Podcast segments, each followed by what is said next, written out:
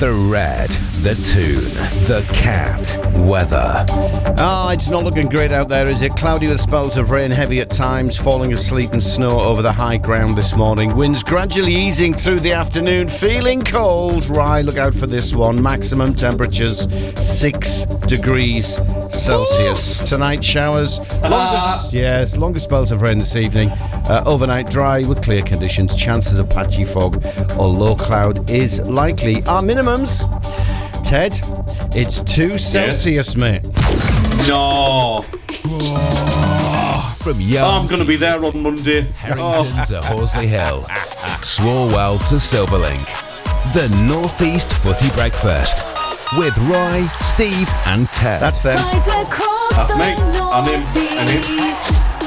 The red, the tune, and the cat. Ah, where we go. Look at us, hey? Yeah, so where All we on go. Where we go. Nobody late.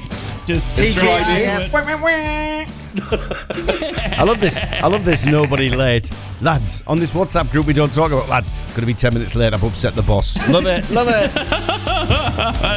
just a tad, just a tad. Shout out to you, uh, David. Shout out to you.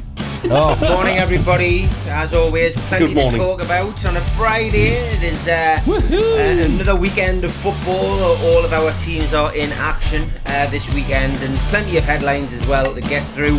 Uh, we will be talking about fans' behaviour. A couple of headlines that came out yesterday about fans who were involved in Newcastle United games um, essentially being fined. One uh, fan in football um, was was actually imprisoned yesterday for his behaviour. So we're going to be talking a little bit about that. Uh, also going to be looking uh, at the um, the quote from Sean Dyche yesterday, which I found really interesting, saying that uh, managers should be given more leeway on their behaviour. So, I mean, do you agree? We've talked uh, incessantly about uh, the likes of Arteta's behaviour on the sidelines, but Sean Dyche reckons we should be giving them a little bit of uh, leeway. So, we'll, we'll talk a little bit about that. Has Aston Villa's bubble burst? Uh, they are going through a little bit of a bad run in the league and now knocked out of the FA Cup by Chelsea. Um, has the bubble burst and, and how can they get back on track? And uh, England and the Republic of Ireland drawn against each other in the league phase of the Nations League. Well, what's the Nations League? Does anybody really care about it? Um, is it just a, a, an international competition that we don't really need? We're on, often talking about players constantly put under pressure with the number of fixtures. Really, I, I don't watch it. Does anybody out there watch it? And the story we did manage to cover yesterday was the uh, the story about uh, the former pop band Boyzone um, looking to attend a match at Chorley FC, but rumours that they're looking at buying up shares in the club. So, celebrity ownership is it a good or a bad thing? Would you be happy if celebs came in and bought your team? Uh, let us know on obviously the the WhatsApp.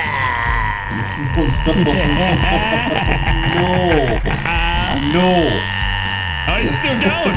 He's still going. Keep going. He's gonna pass out. That's the new There we go. He's competition. gonna pass out. That's the new. That's the new Northeast Footy Breakfast Show competition. How long can you drag out the word WhatsApp? That was the whole point. How long wasn't can we drag out the show? Was that all? Well, that's normal, mate. That's normal. That's what we usually do. But yes, plenty to talk about, lads, as always, and we'll probably chuck in a few other things as well as they develop. I've got Uh, one. but- I've got one. Go on, Dave. Go on, Dave. Oh, I have produced, specially for your delight and delectation, a World Cup. Name that theme. Oh, very good. Ooh, okay. I wanted to Okay. keep Easier it than footy. yesterday. I wanted to keep it footy specific because I know Mr. Wraith would go loopy if I did astronomy or geography. So Well, I'm, It's- pr- I'm it's pretty a- sure you'll have listened to yesterday's, Dave, a- and I'm not being funny. How many of those, honestly, Oh, that was if you did ridiculous. listen to yesterday's, No, well, how it's many not did you get? that was Did you- ridiculous. did you It's get- not ridiculous. Hang on, are we being honest or are we? Are we? I, I I mean, No, I you've got get to the be memo. honest. I, Oh, we're you've gotta being. be we honest. got none. None. I Didn't got even one. get Buffy. I got Battlestar Galactica. I didn't know any I of the thought you'd get. never- Do you know what? I knew you'd get that. I absolutely knew you'd get that for some reason. Right, you got. No, I- I right, you honestly got, thought you would've right, gone got Buffy. two. Did you get Yeah, two right? I, got, I think I got Buffy and. You got the other one, something. You got another one which I'd never heard of. Yeah. Something development. Arrested Development was Oh, it? really? Or- I got that one as well. Yeah, I got Arrested Development as well. Great. Did you get Yeah, that, or did Daz show. get that? Yeah. Oh, yeah. Oh, Daz might have got that. I think we got Yeah, one. so we got apiece, three. we? I think we was got three between It was us. We horrible. got three between us. MacGyver's classic TV. I don't know how you didn't get that. If it's American, I won't watch it. There you go. I mean, because they've got a leader who can't remember when he was deputy leader, nor when the, when, when his son nothing passed with away. MacGyver. And you've got the other You one who's cannon out the challenging him, who's got a who's got more court cases against him than Manchester City. So you know, yeah, I, indeed. I, I mean, I watch classic stuff on American TV, but I've not. I didn't watch MacGyver. But yeah, I mean, it was a good one because you you know you got the result that you needed. Like, but Battlestar Galactica was easy. The rest of them just I just never heard of them. Buffy Buffy was probably uh, was that not aimed at kids? I mean, that Buffy was, the yeah, Vampire was. Slayer. That was m- And dads. I'm 35, and that was me teenage years for sure. Yeah, yeah. Never watched. Never Yeah. watched that. No. And then there was Arrested Development, which I think I put. I thought I it was like. something I, like I got that. Desmond's. I got that. Desmond's on Homeland. And then the, the, Homeland the other was one, the other one. What was the one that sounded like ABBA at the end? It was like it Yeah, that was, sounded like that was MacGyver. That was that was Yeah. that was MacGyver. Aye, so that sounded yeah. like that sounded like something like that sounded something. Abba like really vis- visits serious. casualty. I think you said, wasn't it? Yeah. That was it. Aye, Aye, yeah. Abba visits casualty. That's what it was like. Yeah, it I, I weird, listened to the but, uh, podcast, lads. I'm a big fan of the show. I could tell. so you're our one downloader. Yes. no, I, no, I didn't download it, mate. I want to keep the space Nah, on my phone. So, Regards so there we to go. Nick. So Dave's got so one. anyway, to make it Dave's nice got and one easy today. for you, I'll tell you exactly what you're going to hear uh, a little bit later in the show. Whenever you decide, Steve, that it's time to thrust this upon the uh, the audience of the Northeast, um, I'm gonna. All right. I've got five official songs from World Cups, and all you got to do. N- Rather than name the theme, which would be impossible, a bit like Ted's Ted's you know quizzes, then all you Try got to do is tell me which World Cup they came from. That's it. Okay. All right. Just okay, football. World Cups. I don't mind that. I don't mind that. Yep. After all, it is the Northeast Footy Breakfast Show. And we need some headlines, Yeah, Dave. but they- Here we go. Steve's going to be sensible. Good lad. Mackems and Proud. Black Cats News. Good morning, Sunderland fans. Michael Beale says Sunderland midfielder Corey Evans is still not especially close to a return to fitness after more than a year out injured. The Northern Irishman suffered a serious knee injury against Middlesbrough in January 2023 and has yet has had to have surgery to repair cruciate ligament damage.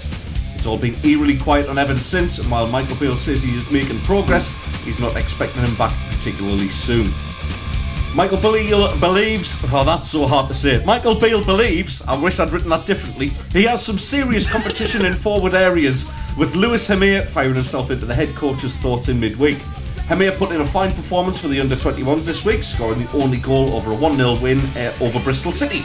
It comes at a time when Mason Burstow and Nazariy Rusyn have also scored in the last two games, and Beale is happy to be seeing players forcing their way into consideration.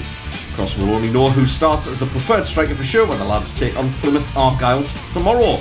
And finally, speaking of that game, Sunderland will be very unique, in a very unique position when they play Plymouth this weekend. A referee where we've actually had some decent results under him. While that's as rare as hen's teeth, Sunderland have won more than half their games in which Anthony Backhouse has been the referee. Furthermore, half the penalties he was awarded in the Championship this season have gone to Sunderland. Long may that continue. Kick-off 3pm tomorrow on what's expected to be a very cold weekend, so wrap up and take care on the roads. They are your Sunderland headlines. Magpies and Proud. Mags News. A Chelsea fan who assaulted Newcastle United goalkeeper Martin Dubravka has been fined £807 and given a three-year football banning order. Jordan Chidley, 25, ran on the pitch during a Carabao Cup quarter-final at Stamford Bridge on the 19th of December, and Chidley admitted assault by beating and unlawfully going onto a playing area at a football match. He was also ordered to pay a victim surcharge of £323 and costs of £85. The Leeds fan who confronted Eddie Howe on the touchline at Elland Road last April has received a 12 month prison sentence, a six year football banning order, and a life ban from Leeds United games. 35 year old David Derbyshire pleaded guilty to common assault and unlawfully going onto a playing area at a football match. Saturday sees Newcastle back in Premier League action, facing Nuno Espirito Santo's side at the City Ground. It's a 5.30 kick-off live on Sky. All the away section tickets are being sold. This will be Newcastle's sixth Premier League visit here, and they've remained unbeaten in the first five, drawn the first three, and winning the most recent two. There is optimism that Anthony Gordon will be available despite going off at half time in the 4 4 Premier League draw with Luton Town after twisting his ankle. Callum Wilson should be okay, which compensates for the latest loss of Alexander Isak to injury. And tickets for Newcastle's FA Cup fifth round visit to Ewood Park later this month have sold out, uh, and they uh, sold out at the 10 point mark. The Magpies will face Championship side Blackburn Rovers at 7.45 on Tuesday, February the 27th, but the game will be live on BBC One. That's in your Castle headlines this Friday morning. Smoggies and proud. Borough News. Good morning, Borough fans, you beautiful humans. Happy Friday. Look, headlines. They're not great. They're not great. The news Matt Crooks is travelling to America to complete a move from Middlesbrough to Real Salt Lake City, com- confirmed yesterday by Michael Carrick. The MLS side have registered an interest in the versatile midfielder over the last week or so, with their transfer window for international players only opening on January 31st. Borough have ultimately reached an agreement with them after Crooks expressed desire to explore what is expected to be a lucrative move for him and his family.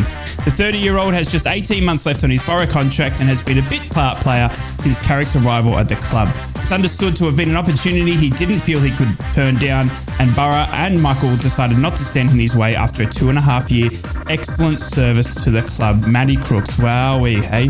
And Andy Campbell believes if Borough continue to fall away from the top six, it's time to get some youngsters in, and I couldn't agree more. If Borough aren't clear mathematically, then Cam reckons it's time to give the youngsters a berth and unearth a new Hackney in the closing end of the season. Players like AJ Matthews and AJ Bridge have been in fine form in the under 21s, as has regular player and bench player Law McCabe. And finally, is Marcus Forss the best Borough answer to Borough's striker problems? Well, 92.7% of Borough fans agree that Marcus Forss should be our number nine this weekend. Will he start up front or will he be deployed in a wing role? Time will tell. But Michael Carrick without Matty Crooks, Marcus Forss potentially the only striker Borough have. That's your headlines. I am Rye. Good morning.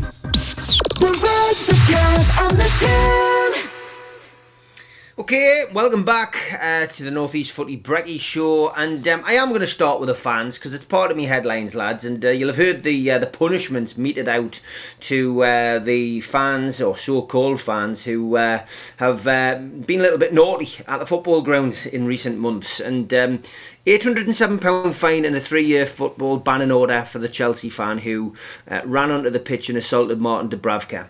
The Leeds fan who confronted Eddie Howe. Uh, of course, those of you who remember this, it was a bizarre moment where uh, the, the, the supporter just appeared in front of Eddie Howe. Could have been armed, anything could have happened, really, in, in both of these circumstances. Um, he's received a 12 month prison sentence and a six year football banning order. Um, we also saw uh, another um, uh, another one this uh, well it was, it was yesterday wasn't it? It was a Forest Green fan who has also been jailed for his misbehaviour. So I, I guess what I want to ask lads is you know it, does are, are those punishments fitting the crime first of all? Um, do you think that you know going to jail now is the only option for anyone who invades the pitch in, in, in that kind of manner. We've all seen pitch invasions where non-league teams beat a Premier League team and they invade the pitch and they're celebratory and they're trying to get their heroes shirts and they're trying to get a corner flag and they're, they're on the pitch to celebrate. We've also seen invasions uh, you know in the Premier League where a team has stayed up. We've seen it at Everton um, or a team has won the league when you know Manchester Manchester City won the Premier League for the for the first time. So you know these things aren't uncommon yet they you know they, they are trying to be stamped out by the authorities uh, because they you know obviously public safety is, is a major concern but the punishments lads uh, Ray I'll come to you first I mean I'm, I'm not sure what Okay. like with sporting events in, in Australia but what's what's what's your views on those punishments that have been meted out to those fans that I mentioned this morning Yeah, I think it's. Uh, I honestly think it's fair. Uh, fair punishment. We, here in Australia, we have fines. We don't actually offer jail time for it. Um, it is quite rare, I would argue. We do see it in a little bit, but it has seemed to have been stamped out with hefty, hefty fines. Uh, it, it wasn't so much that they went for jail time here in Australia. They went for like hefty fines. We did see in our A League and what involving uh, one of our own actually. And Dave, you might have heard about this, but Tom Glover, before he actually came across England, was involved with a, a flare that was thrown onto the pitch, and it actually hit him. Uh, and he actually picked it up and threw it back, uh, and it actually hit a fan. And then this whole swarm of fans just came on the pitch, and one of them like threw a bucket and it hit Tom Glover on the head and like cut him. Uh, and it was it was massive, and it was probably the worst incident we've seen of, of fans storming onto the pitch. And there was some police uh, repercussions for for those. I think there was some some jail time or suspended sentences at least, but that was like the worst one we've ever seen. But yeah, the fines for us here are, are quite quite hefty, uh, and I'm talking, uh, you know, twenty to twenty five grand Australian. You know what I mean? So we're we're, we're really really financially, uh, you know, punishing them rather than going after putting them in jail time. So.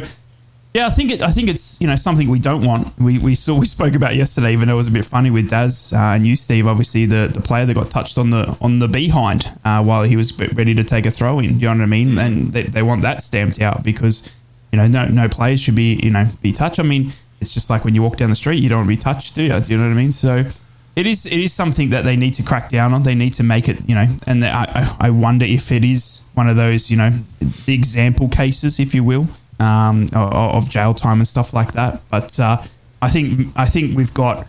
Uh, unfortunately, a bigger issue in football with the with the side of racism. I think that one's still Yeah, okay. well, that, yeah. You bring that up. You bring that up, and of course, the Forest Green fan, um, Yeah. who was given a jail sentence. Um, the- for the, for that for that incident, Jordan Garrick, he's been jailed for nine months, right?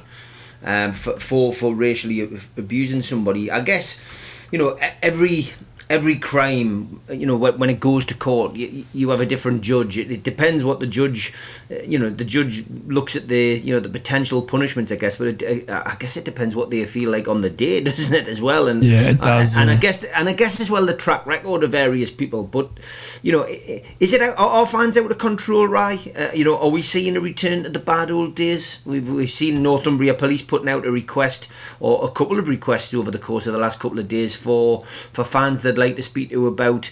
Um, uh, you know, uh, uh, you know, basically yeah, trouble at the Newcastle Sunderland game um, a few weeks back. So, you know, are we seeing are we seeing a return back to the old days, or is, are these just you know separate offences? Are these just you know minor offences that are that are taking place? Not minor offences, but you know that are the one off one off events. I should say that's that's what I was looking for. These like one off events. Are we seeing a return to the bad old days?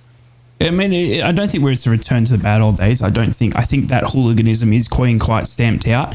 Uh, I mean, you talk about it a lot, Stephen, and, and I'm not privy to it, but that hooliganism of, of Newcastle United and how Newcastle United, you seem to think that are trying to change that fan base that is you know, at the at the ground. You know what I mean? To, to get a, get away from that sort of era of the hooligans uh, being in the crowd in the crowd. Maybe they're trying to control that. So I think we're definitely not seeing a return, but we are still seeing pockets, I would call them, of incidences that are disgusting.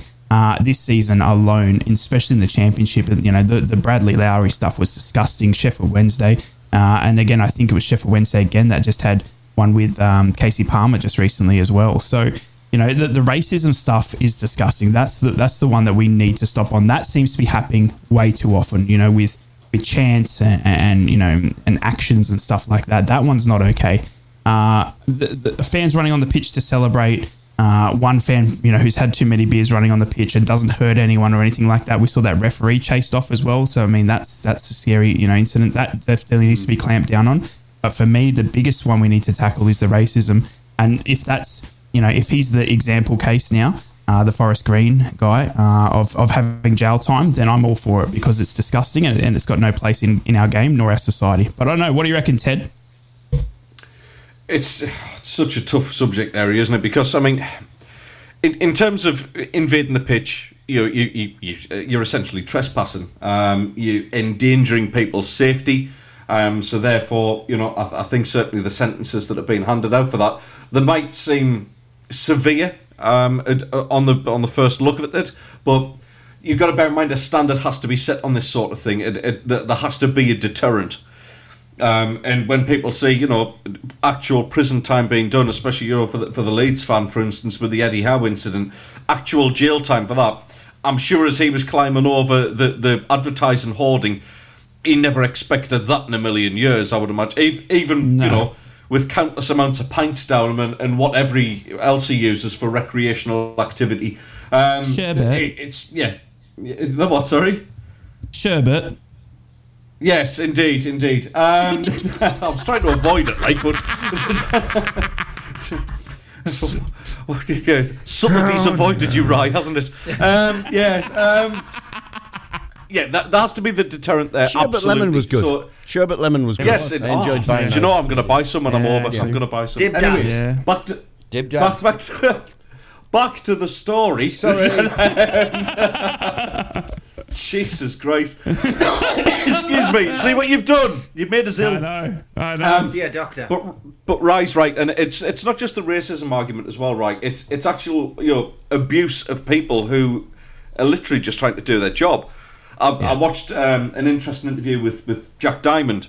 Um, he went on the Piers Morgan show. Obviously, Da- Jack Diamond was Oh, recently was acquitted, found found innocent of, of, of a, a, a, a heinous allegation. I'm not even going to say it because the kid was accused of it, and he's he's innocent.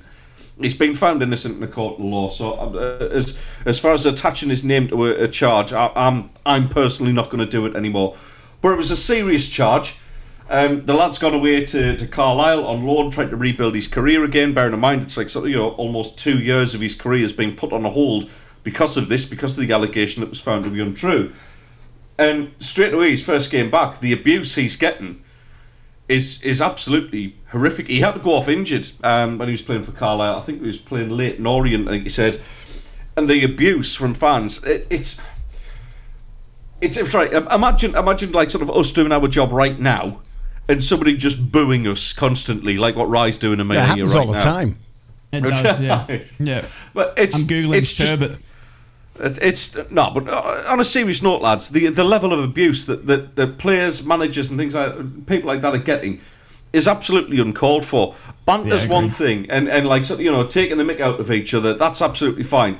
But when it's getting down to personal abuse, personal allegations, and and absolute like just pure hatred for it, I mean, what are these people about? It's it's just scumbag behaviour. It really is. It, it's um, to be honest, that ban them from every ground. Don't just give them. You know, I, I know obviously there was the six-year football. Was it a football banning order outright, Steve? Was it? yeah. See that that for me is perfect. Do it, do it, and, and just drive this scum out of our game because the game's gone through enough of a problem. You know we've got enough problems like what we've talked about about you know, robbing off the, the, the working class people who've set up the built the game over years and getting that robbed off us by you know the the upper class so to speak.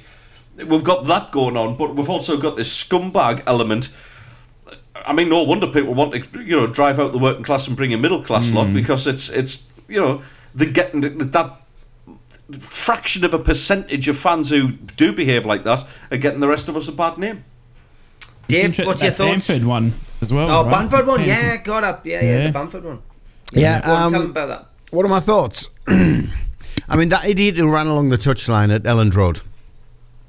I mean, it, there was there was nothing in his mind other than um, aggression. Um, I don't know whether when he approached Eddie Howe, he was thinking, "My goodness, I've got here. What do I do now?" Um, but I think when he was run, running along that touchline, I think he was fueled by hatred, aggression, all that sort of stuff. You know, that that wasn't just somebody having a bit of banter, um, taking the Mickey out like that. So for him, get him out, get him out of the game. You know, I'd give him a ten-year banning order for me. Um, just get him out of the game completely. Going going to jail. I, I don't. I don't know. Is is the answer? Giving him a custodial sentence. You know, he got his look. He got his hands on Eddie. Um, What about I think that if fan s- that chased if- the ref, Dave? if somebody's I mean, if you- I mean, yeah, I mean, if I was going to say if somebody is if I mean, look, he's broken the law. Uh, he didn't enter the field of play, but I think by jumping the barrier and running down the touchline, they can extend that a little bit and they can throw the book at him. Um, and I think that's that that's that's why he's got a, a custodial sentence. The lad who ran after the the ref exactly the same. You know, we we need that eradicating. Do you know what we need that eradicating from society or the equivalent of that Yeah, eradicating from agreed. society? Um, you know, the exuberant fan who might be full of beer and and I don't know crosses the touchline, jumping up and down, celebrating a 96th minute winner or something. Yeah, yeah, get him Yeah. out, get a, give him a banning order, give him a fine. But these guys who show real aggression, who show real hatred, who show real intent, yeah, throw the book at them. I don't care. They shouldn't. They, should, Yeah. they shouldn't be in football. They shouldn't be in society for me. So um, yeah, you know, I'm, I'm happy with the with the six year banning order. I'm happy with a happy with a custodial sentence in that case. Um, just got to send a message out, and I think we live in a real woke society, and I've said this many a time on this show. You know, the the libertarians uh, are ruling the roost at the moment. You know, I, I was in a I was in a local authority meeting not so long ago when they're talking about all this investment in money uh, to to get to to give people training courses to change their ways on some basic elements of just being part of a decent society. You know, uh, look for me. I've had enough of that that that wokeism. Just short, short, sharp shock treatments. Yeah, yeah, yeah. Send him down. He'll soon change his ways. Uh, it just you mentioned the Bamford thing, uh, Ryan. That was that, that that was unnerving for him, wasn't it? When he missed the penalty against. Newcastle, he had people outside his house. Yeah, they rocked up to his house apparently, It's- and uh, and it That's far ridiculous. Yeah, I mean, like that's ridiculous. I mean, how they've gone and gotten his address. Obviously, you know, you see it, and you know, not only that, you see some players that are, you know, wasn't it, um, wasn't it Jack Grealish that had his house robbed while he was playing because they knew he was obviously on the pitch, sort of thing. Like they, Yeah. you know, that sort of stuff. I'm know what I sorry. mean? The, Like, the best, the best, the best uh, one of those was Duncan Ferguson. The fools tried to do it while he was in the house Yeah. and Yeah. got pummeled, Yeah. absolutely pummeled from Ferguson. Yeah. Yeah, but Patrick Yeah. Bamford is, yeah, you're absolutely right. He's, he's the place in camp sample there. He missed that penalty and he had fans rocking up Isn't outside his house. And he, Isn't and he, and he said that he said that was going to be the it. He didn't want to, he said, you know, that football's nowhere near big enough for him that, you know, to, to have his, you know, his family and everyone threatened like that. So, I mean, that's disgusting. Imagine that. You're already feeling bad enough missing a penalty, then you rock home and you got fans all congregated That's outside why. your house. That's why a lot of footballers live outside of the areas where they ply their trade. You know. yeah, yeah. So you don't see. why would you want to? Why would you want to live if you're in that much of the public eye? And we know football is is full of passion and emotion, but emotion can boil over into situations like that. Why would you want to live on Tyneside if you played for Newcastle? Why would you want to live on Teesside if you played for Borough? You know, why would you want to live on on on Wearside if you played for Sunderland? If that's what it can lead to. Yeah. Scary. And is it is it any wonder they want to go and live in places like Saudi and earn absolute mega bucks and just not have the hassle? Because there's only mm. 600 in the stadium. Yeah, exactly. Yeah, exactly. Yeah, it's a great point. It's you're absolutely right. Maybe that's a part of it as well. Is Quality that, of you know, life as much as anything, isn't Yeah. it? well, it's not it's, it's. Matty Crooks, you know, leaving the borough Exactly, to go to I was Real Salt Lake. that. You know, I've lived in Well America. done, I was fortunate Well to live there for four and a half years. It's a brilliant place to live in. I don't know how old his kids are, but it's a fantastic place to bring your kids up. So that quality of life he could experience, knowing the alternative was. Is he going to get another deal with the Borough? Is he not? Is he going to remain a bit part player? Is he not? You know, and, and you can go to Salt Lake. You can you can have a decent contract in the MLS. All right, it's not mega bucks, but what a quality of life you'll get. Yeah, exactly. Great point. Okay, we are coming up to uh, seven thirty. Still lots to get through on the uh, the Northeast Footy Brekkie show. Uh, more football related rather than fan related. You'll be pleased to hear. But uh, as always, uh, we have uh, some sports headlines, and we'll be back after this. Together across the Northeast. The two, cat, and the red. Hey fellas, I've got to ask you, what do you think about the uh, the referee's three card trick now? I mean, I, I hope refs aren't colourblind because he's got that that many cards. He's got that many cards to pull out: red, yellow, blue. We'll have green next, no doubt, for something. You know, and then maybe we can get onto a nice turquoise. You know, it's, who knows?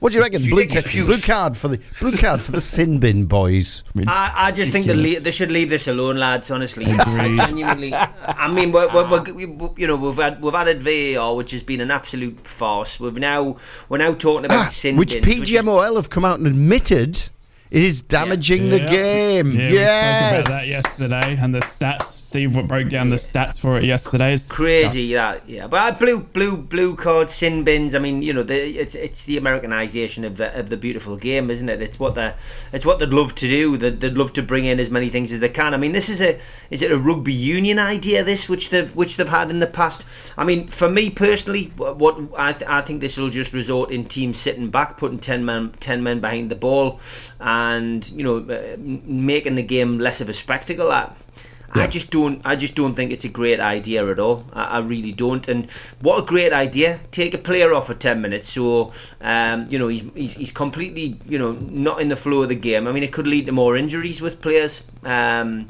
muscle injuries. You know, because they're they're sitting doing nothing. I just genuinely just I I hate the idea. I think it's I think Yeah. it's uh, I think it's a bad idea, and I, I'm going to give the blue card the red card. I'll tell you what. Oh, I like what you did there. I'll tell you what I love about this. It's going to cause absolute mayhem because who's going to who's going to control the who's going to control the sin bin and what happens if there's multiple players in there? Who's Yeah, going to who's going to work out the 10 minutes for that player, but it's 10 minutes for that player. It's 10 minutes Yeah. for that player. And then and then during the game, two blues equals a red. A red a red and uh, sorry, a yellow and blue equals a red. A red equals a red. Two yellows equals a red. Jeez, I'm telling you. One blue, one yellow equals a green. You know- I mean, that's the way we're Yes. going down, isn't it? I mean, like, Which I mean, means you got to it's walk ice. home and not get the bus. it's, it's ice. It's, it's, I, I, I watch ice hockey. Do you know what I mean? And it's in that, and it is so so silly. I mean, they call it. Um, I don't I forget what they call it, but it's like uh, a period where the other team obviously has an advantage, and it is. And, and, and you're going to see it. You know what I mean? It's going to literally be, you know, 10 minutes of the other team then pushing as hard as they can. You know what I mean? To, while you're 10 men down for 10 minutes. It just changes the game to be more Americanized because Americans are going to be, oh, yeah, I know, we have that. We have that in our ice hockey, you know, blah, blah, blah, blah. It's, it's silly. Leave it alone. We need 11 men on that pitch. You know, it's not many men uh, on that pitch as there is. Do you know what I mean? So to take one man down is, it, for only 10 minutes as well. And what's the ruling behind it? Like, what is it? How do you determine that maybe it's not a red? It's not as serious as a red, but it's it's worse enough that it's not a yellow. What they're saying Uh, is, do you know what I mean? The Like- two for the trials, which are going to take place in this country, so we're going to see it. Uh, what they're saying is, and I've just posted a video that Darren Daz Williams uh, from the Three Legends fame posted on the Three Legends WhatsApp uh, group that we don't talk about. So you'll see it on Ah. on your phones now, guys, uh, which is hilarious. Um, but what they're saying is, it's going to be for cases of dissent, and also if you like those. Um, I hate the term professional fouls, but these tactical fouls, you know, where the player's going to go through Cynical and trips and and, things. and you want to take them out to stop stop you know the attacking play, which would normally bring a yellow card, but they're saying they should be punished more heavily, so they'll get a blue card for that. um, but goodness. but I've got to you know what's going to are we going to have VAR over blue card decisions? Well, probably. I mean- but this is Ooh, what makes it. was a it farce. tactical or was it not tactical? Let's go to VAR to see whether we're going to get a blue card or not. Depends if it's a Premier League Come ground. on, come on, or if it's a, a windy Tuesday. Uh, I um, I can only apologise to the listener um, Oh, for why? What having to listen to these old men. Uh, you know, obviously wanting flying in the face of change and progression I wish of I, the had, game. I wish I had a blankety Blue card blank. him. Blah, blah. Blue got him. Yeah. Blue card him. Cut him off for uh, 15. That was, that was We'll Family. Fortunes. Was it? Um, okay, there you go. I, I say trial it. I honestly do. I, I, I say trial it, and let's let let's see what happens. I'm I'm not, I'm just being open minded. I'm playing devil's advocate a little bit here. I, I do understand the concerns, but Steve, you know, you mentioned about the injury side of things. You don't see those injuries in rugby league where it happens. Now, rugby league is a lot more physical than what football is, but by a long, long way. Tis a game Um, for so- ruffians played by gentlemen. what, exactly, exactly.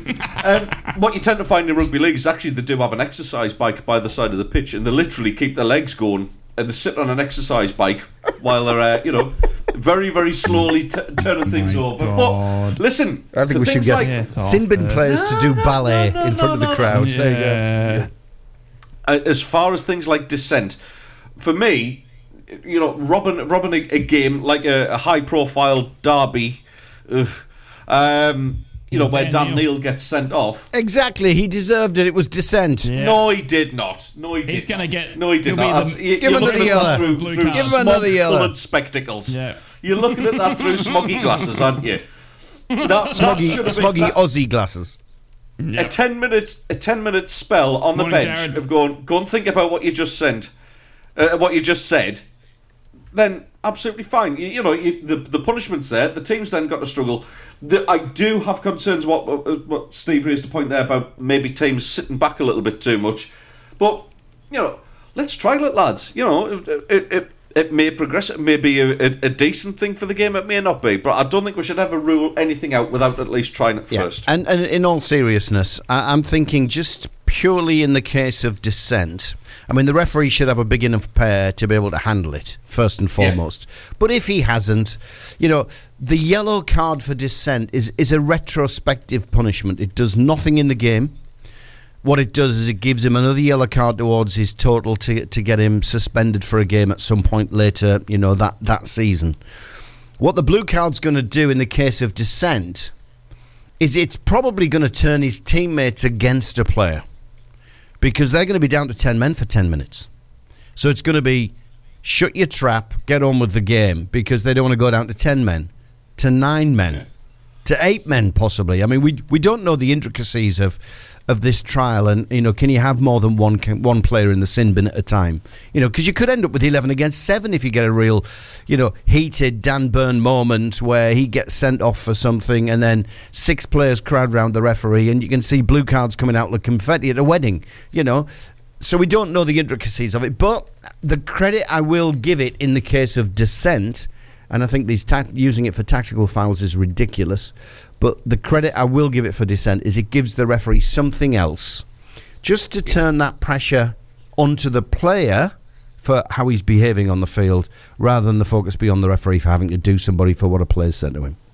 But isn't dissent all relative, Dave? I mean, it, wouldn't each referee have their own sort of opinion of what level of dissent Yeah. is what? I mean, where's the line? Do you know what I mean? Oh, look, I used to- A I player used to might say love to you, Yeah. uh, yeah, exactly. Do you know what I mean? But then you get someone like Jarred Gillett who might hate it. Do you know what I mean? Uh, and you, you he, so a player can't might take one joke. week Look, say, it depends. Yeah, I mean, It depends. One player might say, "Oh, come off it, referee. You're having a laugh" or something like that. Next week says the same thing, and then he's a blue card for it. Do you know what I mean? So that's It that's is. what I think I struggle with because each referee now has more power for something that they might individually find right or wrong. It, look, it's it's it's it's massively subjective because what is dissent to one referee uh, Exactly. compared to another?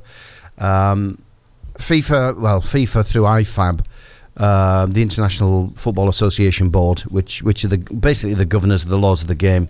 Um, they tried to make the laws black. They've, they have over the past fifteen years tried to make the laws black and white, so it takes subjectivity out of it. You cannot do that with dissent because it's all to do with personal tolerance level. It's all to do with that moment in the game. What's the temperature at? Managing twenty-two players on the field. You know, all of that goes into your decision making, but you do get some players who are wind-up merchants. And no matter how many times you try and help them, you'll have, you know, as a ref, you've got a lot of you've got a lot of tools that fans don't realise in your armory.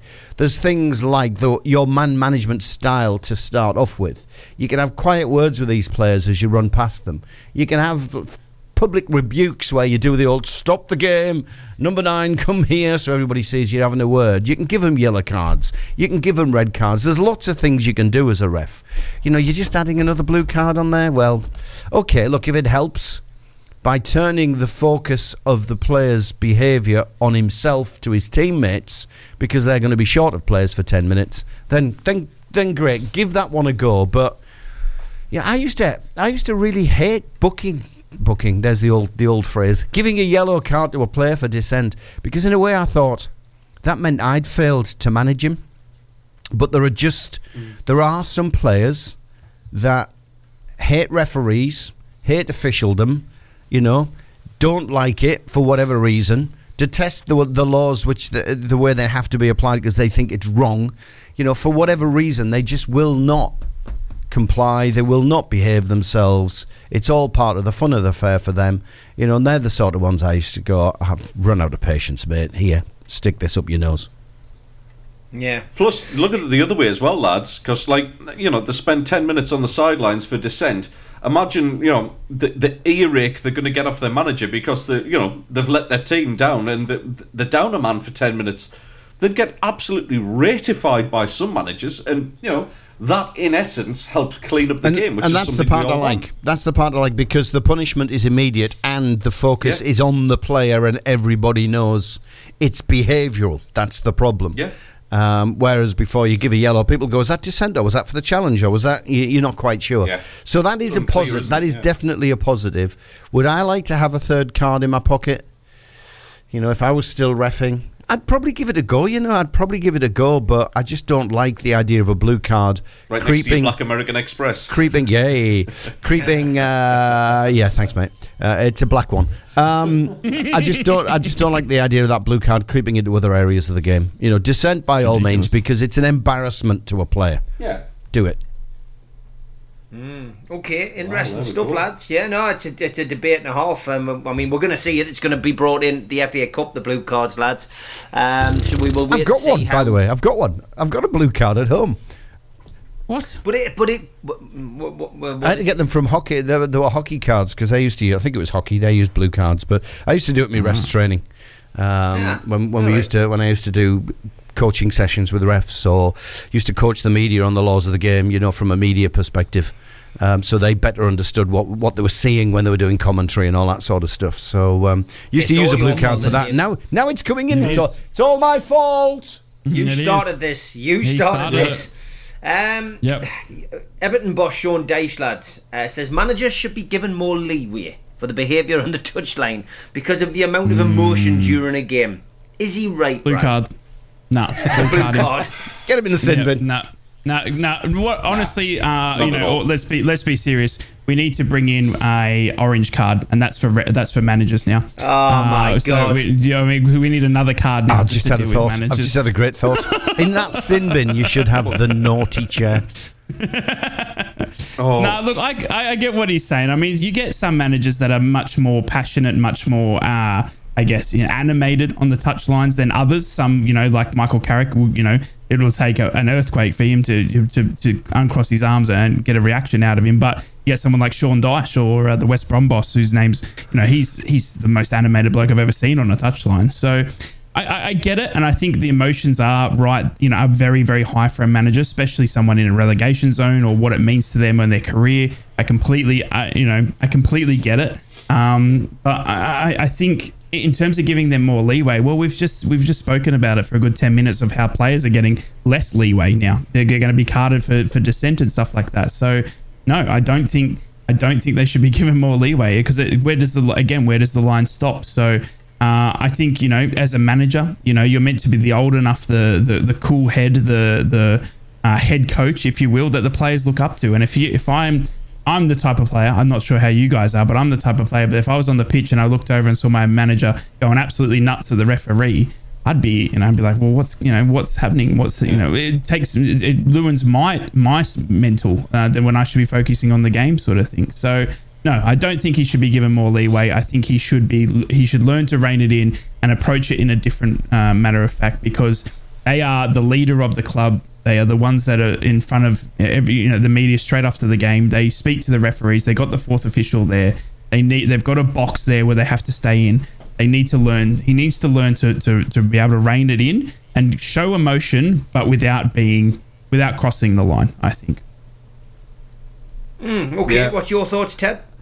I, I think it's got wider reaching effects. I, I completely agree with Ry, which which is uh, that's a first, isn't it? Uh, Hundred percent Yes. agree. But it's I'd, I'd add something to that in the fact that it has a, a bigger effect. And what I mean by that is, Steve, when you were growing up and you and you were you were playing football with your mates on the street, all that sort of thing, you were probably pretending to be Kevin Keegan or or Beardsley Yeah. or whoever. You know, you looked up to your idols and you, you mimicked your idols. Now, the same things happens. The same thing happens with young coaches. They they copy the behaviour, they copy the tactics. You know, the, next batch of young coaches all want to be the next Mourinho or you know the the next Pochettino or or whoever. You know, everybody wants to be Pep. They don't just look at the way they set their teams up. They look at the way they behave, and you can see it. I've I've seen it plenty of times in Sunday League where you know literally man- managers of pub teams just taking it far too seriously and being really over the top with referees, getting leery, all that kind of thing. No, uh, it's it, the managers and coaches have got to be role models as well. And, and Yep. as far as Dyche, I love Dyche. I, I really do. I've, I've got do a lot too. of time for I Sean. Dyche. Fantastic coach. You know, he, he does what he does very, very effectively. But nah, uh, unfortunately, I, I I think Sean's got this one wrong. I think it, it, they've got to toe the line. They've got to know where that line is. And, you know, just because it's an emotional sport doesn't mean it's okay to be over emotional about it. Yeah. I love okay, that. Dave. Dave, what's your thoughts? I mean, I, I I'll tell you where I stand. I, I genuinely think, um, you know, the the behaviour of, of managers is just as important as the behaviour of football players. Um, I agree um, wholeheartedly with the lads that that you know that the kind of thing that um, you know, we see Arteta do on a regular basis, Jurgen Klopp. Um, they may yeah. well think that it's clever. They may well think that it's the dark arts, game management, that they're taking the pressure off the team because all the focus is on them, turning their back on the pitch, gesticulating to the fourth official, whatever. But it's the kind of message it sends to people at home. And and, and we see kids, I'll broaden that to adults as well. Um, yeah if they see somebody like Jurgen Klopp or Arteta having a go at a fourth official, that encourages the kind of things we sometimes see at the lower level, um, that you know, lower down the pyramid, where you know, basically we see, you know, we, we, even down to kids football, where we see adults, you know, harassing a, a, referee, you know, a young referee trying to work his way up the ladder because he's got a decision wrong. It's it, it does have that ripple effect, whether Arteta, Sean Dyche, and and Klopp in particular think you know that it doesn't have that kind of effect. They need to really look at themselves and say, look, we're representing this football club. Um, not only are we representing ourselves, we're also representing the team, and it's. I get it. I get where Sean Dyche is coming from on emotion. It is an emotional game. I know I've managed a football team for 20 years. I know how I know how emotional it gets on the sidelines. But you do need to yeah. give yourself a check. Um, and you know, ultimately, I think you know, they were supposed to be bringing in the the new rules and regs for, for you know to, to, to calm calm people down on the sidelines and and I, I've got to be honest. At the start of the season, we saw a couple we saw a couple of people suffer from it. You know, we saw people getting yellow cards, and we saw people eventually serving bans. I think Pep Guardiola did he have one or maybe two? Um, yeah, start two. of the season. So you know, I, I just think that I think Dyche is wrong in the in, in that respect. It doesn't take you much as a professional, um, you know, to, to behave yourself on the sidelines. If you know, we, we don't see we don't see managers getting you know into trouble on a night out. I, I, would struggle to tell you if I've even heard of a manager being, you know, caught in a nightclub or outside a bar causing trouble in, in, in you know, in, in, in recent years. We've seen Sam Allardyce dance. Ah, you've seen his dance. but if you can, um, but if you can behave yourself, if you can behave yourself when you had a few bevies and you're out on the town as a manager, you can behave yourself without bevies on the sideline. Come on, lads, it's yeah. it's, it's, it's common sense. Yeah. But yeah, well, I mean, what's what's your thoughts as a former official, Dave? I mean, you know, managers on the sidelines. Have you had trouble? Have you had bother? And do you agree with what Sean Dyche says? I've only got one thing to say. It's embarrassing. It's a Yay, disgrace. He's back. Hey. Disgrace. No, no. We missed uh, it. In all seriousness, I think as uh, yes, I have had trouble.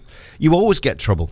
Um, managers can be just as vocal as players. Uh, you can't get away from where the manager is, though, uh, because he's always nailed to that sideline. You know, the, the players can move around, the ref can move around away from players. Yeah, you could, you know, you've got a patrol as a referee. You've got a certain area you must cover on the field. So, you know, ultimately you will you will come across a manager. You can't just disappear and go and referee on the other side of the pitch when it comes to when it certainly when it comes to the the pro- professional game. So it's always a problem.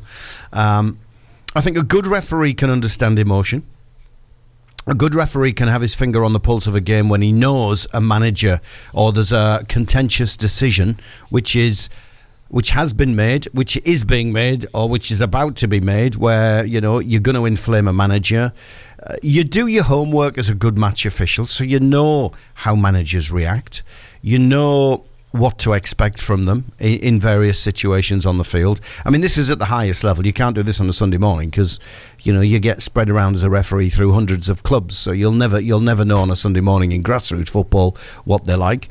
Um, so I think a referee at the highest level should, you know, should have done his homework, should be aware. Um, and and you use those man management skills from the moment you walk into into the stadium because you'll see the managers before kickoff. Um, it gets, gives you that chance to to have a chat with them. Now that's you know that's for you to come across how you want to come across. Whether you're going to be hey no nonsense today, you you've immediately built a brick wall between you and him, or whether you're going you know hi, hiya Joe, how's it going? You know, I'll tell you one story. I'll tell you one story from when I was refereeing in Asia. I was in Singapore, and there was an absolute uh, legend of uh, like the David Beckham of Singapore football, who was managing, and, and I got a, an international. It was a it was an under I think it was a, a an under eighteen international to, to do, so it was the national team under 18s, and I'd sent I'd sent this manager off in a uh, in that game because I had to send one of his players off because he threw a punch. He came running onto the field screaming at me, and it's basically get yourself off my field. Go. If you're going to approach me like that and be aggressive, enter the field of play, um, you know, cursing and swearing. He was gone. I didn't realise he was an absolute legend. I'd just arrived, so the next morning there's a double page spread with me with my finger pointing and him with his head bowed walking off the field. So I'd, I'd upset the, the nation at that point. But then about two months later, he also managed the under 18 Singapore team in the National League, which is where they had a development team playing, you know, in, in professional football. And I walked onto the field and I could see it. I'm thinking, oh, here we go. And, and I'm doing with my assistants, I'm doing, you know, walk around, check the goals well before kick-off, check the field conditions, making sure there's nothing dangerous as you're supposed to. And he's walking around talking to his assistant. And our paths eventually crossed. And we were within about 20, 30 yards of each other. And he just looked up and he just went, Ref, you'll have no problem from me today.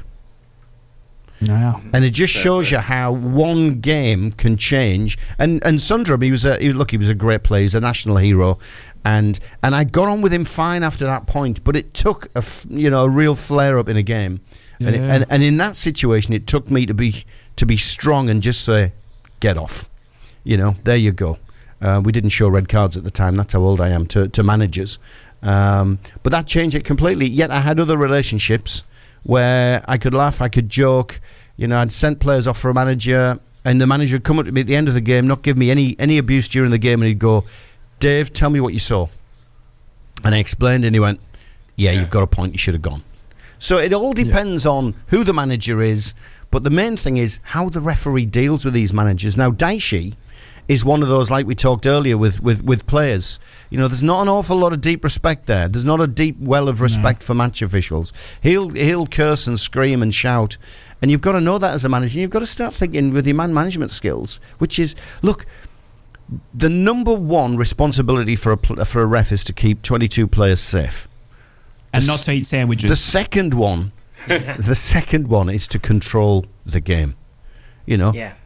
I'm sorry, and, and and a lot of people in county FAs listening to this around the northeast will be going, uh, but what about you know applying the laws of the game correctly? What about spotting decisions correctly, etc., etc. No, those are your two priorities: keep the players safe, control the game, then get your decision making spot on. Absolutely, but you can't do that if you're not controlling the game. Yeah, it's a good point. Like it's, it's, that. it's, a Like really, that. it's a really, really good point. I mean, uh, I, I live uh, close to. Uh, what, I'm seeing one of me, one of me mates. His two sons have both gone into refereeing, lads. Uh, fair, fair play to them, and they're working their way up the ladder. Um, it's, it's great to see. I think we need to have a bit more encouragement. I think for, for, for kids coming through um, who who maybe aren't good enough to play football, but fancy going in, uh, uh, you know, fancy going into that because I, I don't feel it's a dying art, but we're but we're certainly got a shortage of, of referees, haven't we? And I, I know we've had the discussion on here before, Dave, about having um, former players going into it. I, Yeah. you know, I, I'm not I'm not sure that that's you know it could be beneficial, you know, in, in some way, shape, or form. Although I think that there's always going to be that problem of familiarity or you know accusations of biased depending on which teams they've played for. Um, you know, you can imagine Roy Keane, you know, refereeing a Newcastle game, for instance. Um, but you know, for for me, I I just think we need. I think there needs to be a bit more of a drive, you know, for new for, for new blood coming through. That does. The FA are trying to do it. They're trying to bring refs through. Uh, they've got the core program, which accelerates those who they spot uh, in grassroots football. You know, for an accelerated progress, they get they get they get deeper training, more regular training, coaching, development sessions.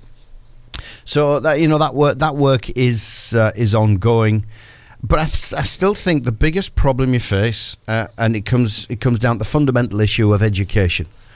You know, there are a set of laws of the game which referees have to learn, and then they are coached and taught how to apply them in a match Exactly. situation. However, players and coaches want to play the game the way they want to play, and it doesn't matter what the laws of the game state. It's wrong because that should not happen. As a player, I know how to play the game, and this should happen. And it's quite contrary to what the laws of the game state, but because players disagree with it, it becomes the referee's problem, and that's what causes a lot of situations on the I, pitch. I think you're wrong, Dave. Uh, sim- just simply wait till you get home There to you eat go. a sandwich. Yeah. It- it's simple as that. Hey, If you want a sandwich, wait till you get home. All right. I, I mean, stop doing a job on Chris Wilder. All right, and wait till you eat, to eat your sandwiches till you get home. It was Simple a prawn. It was a prawn sandwich, mate, to match the crowd. that has got to be one of the most funniest things we've seen so far this season. That Oh, it really yeah, has. not wrong. It really, it really has. But yeah, look, I, I mean, you know, we're, we're tailing off towards uh, towards the, the hour mark and, and, and the news. But yeah, I, I think that you know, I think there does need to be, um, you know, just just look in the mirror, Sean Dyche. You know, have a look at what have a look at what you do on a, on a match day, and, and tell me if you think that if you're if you you know if you're kids are watching at home Exactly. do you really want to see you know you jumping up and down and, and you know hammering a, an official and, and shouting and bawling it's it's it's not the best ways and I think uh, Eddie Howe is probably a great example of how to Yep. be a football manager Agreed. um, he is the the epitome of calm on that sideline, and you know we he, he doesn't give away much on the sideline. I can imagine him going into the dressing room and getting his message across to the players in a in a you know in a more you know he, I'm sure I'm sure he goes in there and, and, and shouts and balls when things aren't going right, but he keeps it to himself. He's very calm, cool, and collected. Time and a gets in the place. dressing yeah, exactly. And and let's Yeah. face it, if you're if you're in a stadium with forty to fifty thousand in lads, um, what you know, and, and, and the crowd as we know Yeah, is, is loud. Exactly. Can you really get a message across to your players by shouting and bawling at them across the? c- Of course you can't. They're not listening. They're focused on the game. They're watching where the ball is. They're watching what they're watching their positioning. They might turn and look, but very rarely can a, a manager get uh, you know his viewpoint across you know you know in match play and and I think ultimately you know uh, the the saying is when you go across that white line it you know it's out of our control and I think you know that's that's another thing that Sean Sean Dyche needs to There's, realise there's one other point as well which seems to get missed by managers, uh, and and there are two scenarios. You've talked about managers getting the message through to the players, but the, the the other scenario is the manager getting on the ref's back and giving him dogs abuse and constantly having a go. When I was refereeing, any manager that you shout, screamed, and bellowed annoyed me. So am I Yeah. going to do him a favour during a game? Yeah, exactly. Whereas Yeah, those very often. managers who can disagree with you, absolutely, c- they can question you, but they're not annoying and aggravating like Mm. like like the little terrier like ginger nut. Then Mm. you know you, you if if they suddenly bark at you, you're going to go, "Ooh, he doesn't normally do that. Have I got something wrong It's a here?" rough bark as well, isn't it? Yeah. put your sandwich there But if he's if, if he's going to scream at me for eating sandwiches while I'm running around a pitch, then he's just going to get on my nerves, and I'm going to give him nout. yeah yeah I would agree I would agree okay we're at 8 o'clock lads and it is time for the news The red, the tune, the cat, weather. Ah, not good. Cloudy with spells of rain, heavy at times, falling as sleet and snow on the highest ground this morning. Uh, winds gradually easing throughout the afternoon. It's going to feel cold. Maximum temperatures 6 degrees Celsius. Tonight, showers, longer spells of rain this evening. Uh, overnight dry. It's going to be dry, clear, with clear conditions. Chances of patchy fog or low cloud is likely. Minimum temperatures not good. 2 degrees. From Yarm to Yibby, Harrington to Horsley Hill, Swalwell to Silverlink. The Northeast Footy Breakfast with Roy, Steve, and Ted. Right across the northeast. The red, and the cat.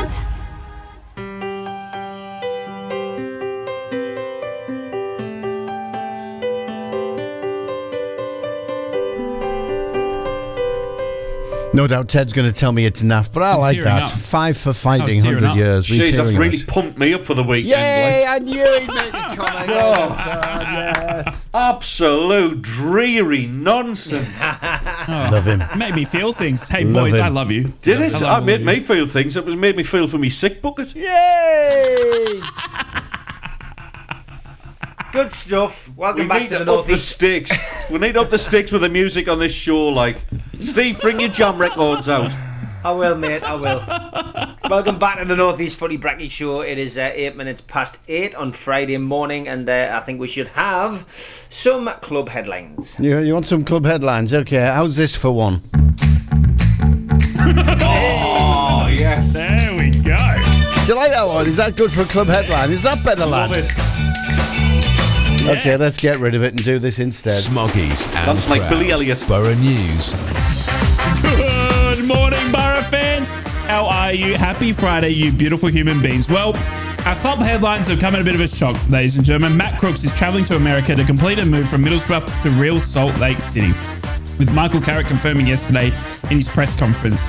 He said that the MLS side registered an interest in the versatile midfielder over the last week or so, with their transfer window for international players only opening on the Janu- on January the 31st. Borough ultimately reached an agreement with them after Crooks expressed his desire to explore what is expected to be a very lucrative move for him and his family.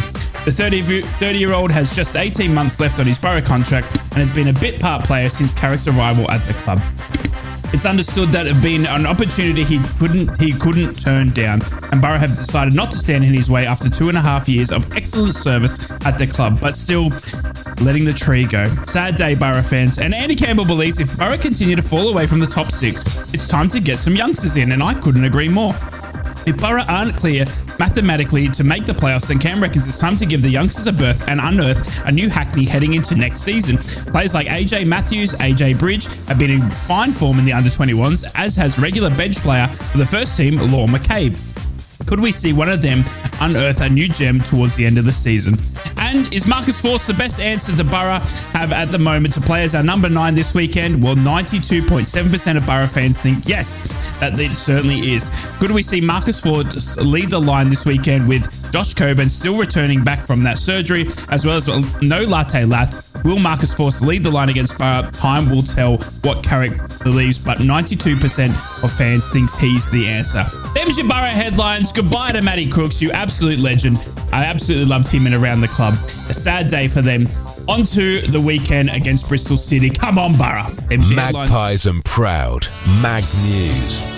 Good morning, Newcastle fans. A Chelsea fan who assaulted Newcastle United goalkeeper Martin Dubravka has been fined £807 and given a three year football banning order. Jordan Chidley, 25, ran onto the pitch during a Carabao Cup quarter final tie at Stamford Bridge in December. He admitted assault by beating and unlawfully going onto a playing field at a football match. He also ordered to pay a victim surcharge of £325 and cost of £85. As a side note, the Leeds fan who confronted Eddie Howe on the touchline at Elland Road last April has received a 12 month prison sentence and a six year football banning order and a life ban from Leeds United games. David Derbyshire, who's 35, pleaded guilty to common assault and unlawfully going onto a playing field at a football match. Saturday sees Newcastle back in Premier League action, facing Nottingham Forest at the City Ground in a 5:30 start live on Sky Sports. All 2,950 away tickets have been sold, and this will be Newcastle's sixth Premier League visit here. Uh, they've remained unbeaten in the first five, drawn the first three, and winning the most recent two. There is optimism that Anthony Gordon will be available despite going off injured against Luton with a twisted ankle, and Callum Wilson should be okay, which will compensate for the loss of Alexander Isak to yet another injury. And tickets for Newcastle's FA Cup fifth round visit to Ewood Park have now sold out. Uh, they sold out at the 10 point mark on Thursday. Newcastle face Blackburn at 7.45 Tuesday 27th of February. Don't worry if you've missed out on a ticket, it is live on BBC One. That's your Newcastle headlines on Friday the 9th of February. Mackems and proud. Black Cats News. Good morning, Sunderland fans, and happy Friday. Michael Beale says Sunderland midfielder Corey Evans is still not especially close to a return to fitness after more than a year out injured. The Northern Irishman suffered a serious knee injury against Middlesbrough back in January 2023 and had to have surgery to repair cruciate ligament damage. It's all been eerily quiet on Evans since, and while Michael Beale says he is making progress, he is not expecting him back particularly soon. Michael Beale believes he has some serious competition in forward areas, with Luís Hemir firing himself into the head coach's thoughts in midweek. Hemir put in a fine performance for the under 21s this week, scoring the only goal in a 1 0 win over Bristol City. It comes at a time when Mason Burstow and Nazariy Rusyn have also scored in the last two games, and Beale is happy to be seeing players forcing their way into consideration. Of course, we'll only know who starts as the preferred striker for Shoot tomorrow when the lads take on Plymouth Argyle at home. And finally, speaking of that game, Sunderland will be very happy when they play Plymouth this weekend with a referee where we've actually had some decent results. Well, that's as rare as hen's teeth, but Sunderland have won more than half their games in which Anthony Backhouse has been the referee. Furthermore, half the penalties he has awarded in the Championship this season have gone to Sunderland. Long may that continue. As I said before, kickoff is 3 pm on what's expected to be a very cold weekend across the northeast. So wrap up and please take care on the roads. They are your Friday headlines for Sunderland. The red, the count, and the. Woohoo! Nice. Okay, welcome back. well, it is, yeah. He's, he's coming in with all sorts, isn't he, this He morning? is. Tell me, love it. Welcome back to the Northeast Footy Brekky Show. Um, we've got uh, 45 minutes of the show remaining, and I think we better start looking ahead to uh, the weekend's games. And as I mentioned in my headlines, Newcastle are taking on Nottingham Forest. It is live on Sky Sports uh, this coming Saturday, 5:30 kickoff, and uh, we visit the City Ground with 2,950 Newcastle fans uh, hitting the road and backing the team. Um, incidentally, I, I mentioned about our great record at the City Ground. The last time we lost a top flight game there was back in 1987, and a certain Paul Gascoigne scored for Newcastle in a 2-1 Wow. defeat on the last day of the season. So that's a, a long, long time ago, and we'll be hoping to keep that run going. Injury list doesn't look um, doesn't look any more promising, despite the fact we got Harvey Barnes last week, who managed to score on his return. Um, slight optimism on Anthony Gordon. Uh, you know, Eddie Howe, of course, does his press conference half past nine Friday morning. Um, so I doubt we'll hear too much about it. We'll probably hear that we'll probably hear that he, if he is going to have an outside chance of featuring, that he'll train today and we'll make a judgment later. That tends to be Eddie's line uh, each and every time. Callum Wilson, though, is expected to return uh, at the weekend, which, as I mentioned in my headlines as well, compensates for Isak being out for at least two games. Nick Pope uh, continues his um, road to recovery. March is the expected time for him to return. Joelinton, of course, we, we probably won't see him until May. Sandro Tonali banned until August. And uh, Elliot Anderson, uh, rumours circulating yesterday he could be back within the next two weeks, which is great because there were some rather unsavoury rumours that you know it, it could be it could be you know a season a season out for him, but uh, sounds more promising.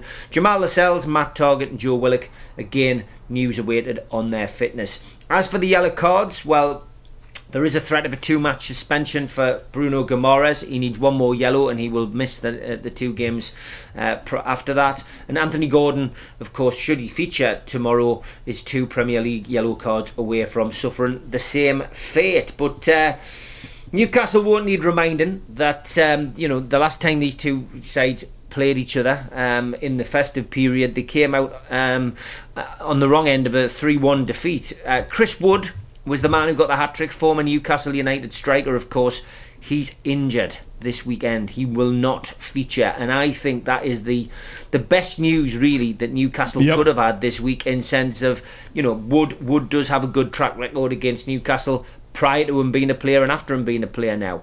Uh, they also uh, played midweek. Um, and you know they, they had to play Bristol City an FA Cup fourth round replay. They won a penalty shootout, so 120 minutes of football for for Notts, For, uh, Notts Forest this week, which Helps which will have Borough as well. probably yeah Yes, that's does. That's probably that's probably put Newcastle in a in a good position going into this game. Matz Sels, uh, former Newcastle goalkeeper, um, quite you know not quite uh, you know the, the move that he dreamed of when he came to St James's Park, uh, is in goal for Forest. Um, you know he he played in the one-one draw at Bournemouth in the Premier League on Sunday. Um, so yeah, we could we could come up against an ex-mag. Uh, Jonjo Shelvey, of course, no longer at Nottingham Forest. Forest are on a winless run in six league and cup games uh, that they've played in 2024. And just to give you a feel of, of the opposition that they played, uh, Sheffield uh, Premier League home results remain mixed though. Uh, they've had three wins Sheffield United 2 1, Aston Villa 2 0, Manchester United 2 1. A trio of draws Burnley and Brentford both 1 1, uh, Luton Town 2 2. Five defeats Brighton 3 2, Everton 1 0, Spurs 2 0. Bournemouth 3 2 and Arsenal 2 1. Bit of a mixed bag in there, um, it has to be said. Referee for us this weekend is Anthony Taylor, which Good is lad. his third game, third game in charge of a Newcastle fixture. Uh, the 2 2 draw at Wolves and the 4 2 loss at Liverpool. And on VAR, which is often switched off in Newcastle games, is Tony Harrington. If you want to watch the game in, if you want to watch the game in Newcastle as well, there's some, uh, there are some places showing it. Freight Newcastle, Pumphrey's in the Big Market, the Dog and Parrot on Clayton Street, and Wonder Bar in the Gate. Um, so, lads, I see this really as a chance for Newcastle to to, to, to put wrong the right, uh, you know, put right the wrong of the, the, the defeat, of course, Yeah. in December. But I also feel there was some undue criticism for Newcastle and not enough praise for Luton last week. I genuinely felt that I genuinely felt that Luton should have got the praise last weekend. You know, they, they, they came, they fought, they they almost conquered, but Newcastle deserved the praise for coming from 4 2 down to pull it back to 4 4. And yeah, we shouldn't have been in that position, but anything can happen in the Premier League. I think this is a different game. I do think Forest are on the crest of a slump at the moment, and I do feel that Newcastle can go down there and get a result. I think that a lot will depend on the million dollar question what does he do at left back? Does he play Livramento and drop Dan Burn because of a poor run of form, or does he stick with Dan Burn and sacrifice his left midfielder by making sure that they defend more than they attack? Um, and I guess a lot of that depends on who's fit. If Anthony Gordon's fit, I think Burn starts. I think that he's happy with Burn and and and, um, and Gordon as a, as a combination, and I think that's because Gordon can do the job. He can track back and forwards. I think last week we had Almiron and we had um, uh, we had uh, Murphy, both coming back from different ailments and injuries, who weren't quite up to the job at helping Dan Burn. And I think I think that Luton saw that and they capitalised on it. I know that Forest could do the same, but I'm not sure whether pulling Dan Burn out of the firing line is something that, that, that Eddie Howe will do. There seems to be a loyalty towards him. Um, I think if Anthony Gordon isn't fit, he may well go for a change. He may well go for Livramento left back and put and, and, and put somebody else on that left hand side, maybe Harvey Barnes. But it's it's all going to come down to availability and who's going to play. He will have he will of course talk to if Dan Burn.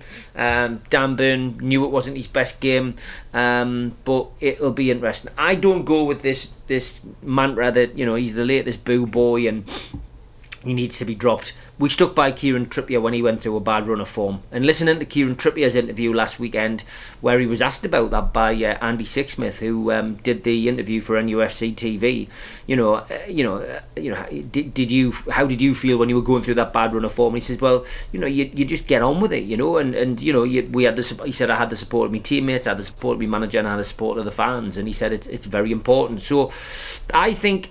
I think a lot depends on what happens with Anthony Gordon tomorrow. But if Gordon plays, I wouldn't be surprised to see Dan Burn in the left back slot. I will give my prediction now. I will I will say that Newcastle will win a tight game. I'm going to go 2 1 to Newcastle. I don't think we'll see a clean sheet, but I do think Newcastle United's going to win that game tomorrow. And I think that'll be a, it's an important win because it, it keeps us, you know, in, in catching distance of those European slots. Sixth, seventh place is, is my target this season. But I do think Newcastle will win, and I think that um, I think you know I think two one. I can see Wilson scoring tomorrow as well. Um, I think it'll Ryan, be I'll easier for you. I think it'll be easier for you, Steve. I hope I hope you're right, mate. I hope you're right. Um, Ryan, Yeah. come to you, mate. Yeah. Um, New, Forest against Newcastle.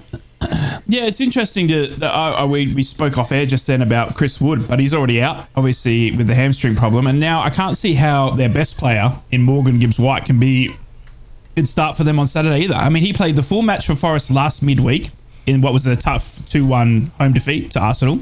He then played the whole 105 minutes that were played on Sunday against Bournemouth, and then he was on the pitch for the full 136 minutes last night against Bristol.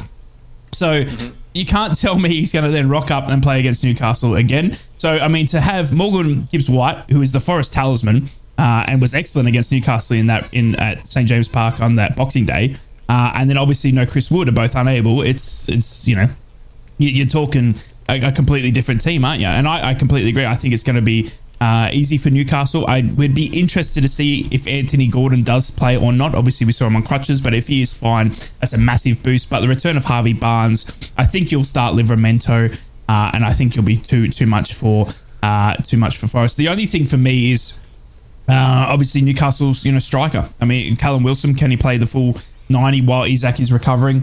Uh, will he be out there you know and, and be able to do it? But you know Wilson is a natural goal scorer, and I think he'll lead the line well. So I'm going for a three-one victory to Newcastle. Uh, I think they'll be uh, too much for Forest, especially with no Chris Woods uh, or uh, Morgan Gibbs White. Okay. Over to you, Ted. Yeah. Um, I hit the rain on this parade. No. Honestly, uh, Forest are very, very difficult to predict. Um, when you read those results out that they had, if they do get beat at home, it's by the odd goal. They, they, they never get trounced at home, which tells me that the the set up very very well. Um, and, and certainly with the new manager, I think that's that's definitely proven as well. Uh, not that there was much wrong with Steve Cooper, but I just think they've gone up a level in terms of management skill now. It's a weird one, Steve, and, and granted, I, I get what you mean. I'll, I'll address the Dan Burn thing first of all. I, I absolutely agree. I think Eddie Howe will leave that as it is. Um, he showed faith and let Kieran Trippier play himself back into form. Um, and, I, and I would expect that he would do the same with Dan Burn as well. The thing is that, that Forest do have some pretty tricky wingers playing for them. Um, mm-hmm. And Dan Burn might not have the most comfortable of afternoons if he does play. So I don't know. It's. I, I think this is a really, really tight one. I think coming away from the City ground with um, with a draw is not a disgrace. Um, and I, I, I, genuinely feel that, that where that's going to go. I, I just feel that where Newcastle are at right now, in terms of yeah, they're starting to get people back from injury. The the question mark about Anthony Gordon being fit or not is is a big one because he's for me probably been the player of the season for Newcastle. Um, just just from what I've seen, but that, that that's my opinion. I would probably get shut down by a load of Geordies on that one, like. But there you go. Um, if he's back, then then it's more of a chance of a win. Right now, though, I, I can't see past a draw. I just think it's a really really tough game.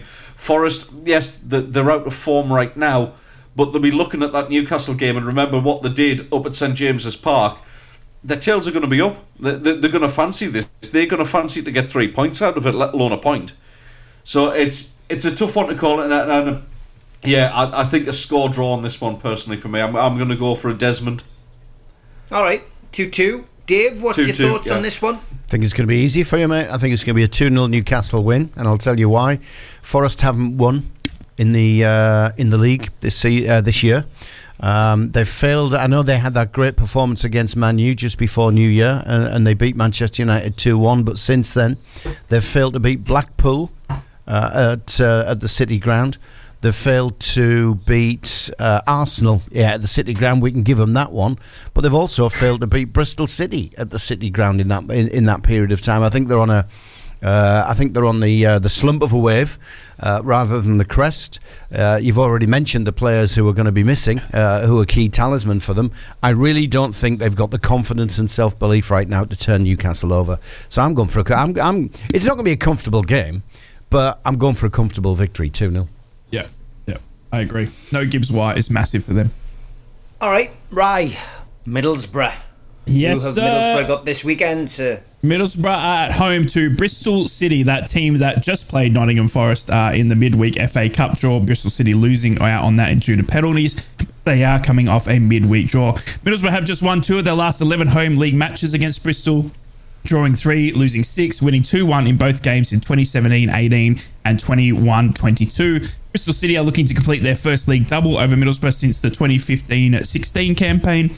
And Middlesbrough are unbeaten in their last three league games, winning one, drawing two, their longest streak uh, since a run of six wins ending in October 2023. It's a massive game for Middlesbrough. Uh, we saw last weekend them coming against Sunderland that it wasn't really the firepower we were we were after we were expected to take three points from Sunderland, and no disrespect, Sunderland turned up and played really well. They should have had a few goals in that first half. Uh, the second half, we were all over them. We got that Marcus Force goal, and then we kind of sat back. And it's going to be interesting uh, about what's going to happen uh, against you know a- another home victory. We we often ask, and one of the pundits uh, often said it really well. We don't really know what team for Middlesbrough rocks up at home ground. Away from away from home, our form's actually quite good and you look back and you think, wow, you know, we're actually stronger away from home, which is funny, being that the Riverside is meant to be our fortress, but you just don't know. And it's got to do with uh, obviously team selection. But we're buoyed this weekend by the return of Riley McGree, the GOAT. Uh, we've got Sammy Silvera. You'd think Seny Dieng, Carrick said yesterday in the press conference, is in and around it. You'd think after that uh, howler from Glover last weekend that maybe Seny Dieng, our number one, comes back as well. Uh, and then obviously is Josh Coburn fit to lead the line? Well, you know, time will tell. It's going to be a tough game. Bristol City, uh, no mugs. Uh, they've seen uh, that in previous times they've got a very, very good player in Mehmeti. I really do rate him. Uh, and Bristol City are obviously, you know, right up there looking for exactly what Middlesbrough are pushing for that playoffs. Uh, can they do it? Uh, you know, that, time will tell. But Bristol City are on a bit of a you know winless run. The last five, losing three, drawing two. Middlesbrough obviously uh, drawing the last two as well. So both teams in need of a win. Middlesbrough need to, you know, we're a game in hand, but we need to have uh, a, a, chance to stay within the playoffs group, or we're just going to fall way too far. Uh, Middlesbrough currently on 41 points, Coventry City on 44. You would think if Middlesbrough lose this again, dropping to six or nine points at this stage of the season is just too much. I'm expecting a Middlesbrough win, and I'm expecting it because I think it's our last chance to sort of show that what we are about. Of all the fans have been um, very upset, I must say, with Matt Crooks being announced that he's going to the MLS yesterday. Uh, and the, the overall feeling was, well, that's it for the season. That Middlesbrough parking the bus and that we won't be pushing for playoffs. And I can't tell you uh, from from you know my point of view that th- there's no way you can go in that dressing room and tell the lads, right, that's it, we're parking the bus, lads, we're not going for playoffs. There's no way you can tell Riley McGree, uh, Sam Greenwood, Josh Coburn, uh, Dale Fry, all those lads in that team that they were just going to sit there and not push for anything now just because Matt Crooks has left. Matt Crooks was a fantastic player in and around the club. It's a big loss, I think, for a personality, but he was a bit part player on that on that pitch. Let's not forget. And a few games ago, a lot of fans were calling for him never to play again. So uh, it's a great move for Matt Crooks, and I wish him all the best. I think Middlesbrough now have got still what it takes to get into that playoffs table. I think we can give Bristol a good run for their money. It's at home, packed Riverside Stadium. Riley McGree that goes back. He's going to get two goals, and we're going to win it 2 0. Okay, Ted. Um, I, I do expect uh, a Middlesbrough win out of this one, to be honest with you. Um, I think they've just got a little bit too much for Bristol City. Like Ry said, Bristol City aren't in the, the greatest form of their lives. You know, the last two, five games, they've got two draws and three defeats. Their season's effectively over. I don't think they'll get relegated. I think they're pretty much out of danger for that. Uh, 10 points above the relegation zone. So, uh, Bristol yeah, not really much to play for. While I think Borough have got that sort of uh, glimmer of hope of getting to the playoffs, I think it's pretty much over for Bristol City. Um, yeah, I, I, I'll, I take I take extreme offence at Middlesbrough sort of uh, dominating that, that, second half. Get a thirty minute spell um, that that you looked a lot better, I would say. Um, and I think with that in mind, I think Carrick's just got that tactical nous and that, that ability to just change the game up a little bit. Um, and all right, you haven't got the firepower up front, but what you have got is a very talented midfield when they're on their on their on their best form. And I just I just think that's going to be far too strong for Bristol City. I, I actually see this as a very comfortable win. I'm, I'm going to go two. I'll eh, I'll go for a two 0 win. I'll, I'll err on the side of yeah, caution. be sensible. Yeah, yeah, absolutely. Yeah, just too strong for Bristol City. I was impressed with the way Carrick um, set Middlesbrough for that second half. The, the way he just sort of he pressed that midfield up another like five or ten yards and, and put pressure on the um, on the opposition. Um, yeah, I, I just think with that in mind, they've just got too much nous and too much ability for, for Bristol City. Okay, Dave. Uh, depends what Borough turns up. I think that's that's the determining factor on the game. I don't think you're going to see a different Bristol City. One win in their last ten. Um, I know you guys have focused over the last five games, but it's been a horror show for them over the last yeah, over the last uh, well uh, nine out of the, the last ten games. So I, I think you're going to get a deflated Bristol City coming to the Riverside. Watch, they'll probably beat us three 0 now. Um, and and and I really don't think uh, they will make the difference on the day. I think it's down to Borough. I think it's down to attitude. I think it's down to yeah. the way the players, uh, you know, put themselves into the game, uh, how they approach it. Um, I, we could win this, lose it, or draw it. I think it's down to the Borough. Uh, but I am a Borough fan. I am hopeful. Uh, I think the playoffs have gone. I've got to be completely honest. But if we see Force moved into the middle, centre forward, we see Riley McGree come in from the start then um, then of course I'm going to back my team and I'm going to say it's going to be a Borough 2 0 win. I was just okay. going to ask you that, Dave, quickly. Sorry, I, I, we obviously spoke to Cam last night about it. Do you see Force as our number nine for this weekend, considering Coburn and Latte Lath? I mean, Latte Lath's not going to be there. Coburn stands no. a chance, so maybe maybe Carrick looks at Josh and says he's my centre forward. Um, Yep. So in which case Force is going to stay out in a wider position. But I would like Force to come in. Um, I. I really would because I think he's probably as potent uh, a forward player we've got in and around the 18 yard box. He's the Yeah, guy who looks like he can he can grab half chances. He can move quickly, pick up you know scraps. Um, I'd like to see him given that chance centrally, but Yep. yeah, I think it all depends on how on how Carrick views Coburn. So, uh, but I want to see him agreed. agree in because we need a spark now. Yes. All right, I'm gonna go. I'm gonna go two one to Borough. Uh, so I'm going to go for a win uh, for Middlesbrough tomorrow, and uh, that takes us nicely into the sport headlines. And I think we've got Jimmy Coppers coming on. James Copley from the Sunderland Echo joining us after this. Together across the Northeast. The tune, cat, and the red. Ah, we're back. The boys are back, and I am pleased. I am pleased to say With his finger on the Sunderland pulse, it's Jimmy Coppers. This is the cat. Yes. you know, I want to go back Oh, in wow. time, Jimmy, and I want to see if it was because Wraithie's claiming it as well, but I reckon it was me that uh, initially went with the Jimmy Coppers tagline, and I'm really proud of it. Uh, and it's good to see you, mate. Welcome on in. Thank you. That's the best wasn't. I've ever had. I think. he's stunned. The man is stunned into silence. No, that was brilliant. Thank you very much. I've never had a jingle before, so I can um, I can tick that off the list of career goals. There you go. There you go. Your fi- You've got your finger on the Sunderland pulse, mate. There you go. I have. I have. Anyway, If nothing else, if nothing else, I have my finger on the Sunderland pulse. Man, it's better than having it on the fairy liquid bottle because uh, you know True, y- true. secrets. Are, you know secrets are never safe on this show. I phoned him up and he went, "I was just doing the washing up." Wow. Good man. That's what I like to see. A modern day One of them man. cosmopolitan lads. Indeed. Absolutely, absolutely. So come on then. We've done. We've done Sunday. We've done. Sorry, we've done Newcastle at Forest. We've done the Borough, Bristol Yep. City. We've got to do Sunderland. So Ted, first words on what you're expecting Sunderland this weekend.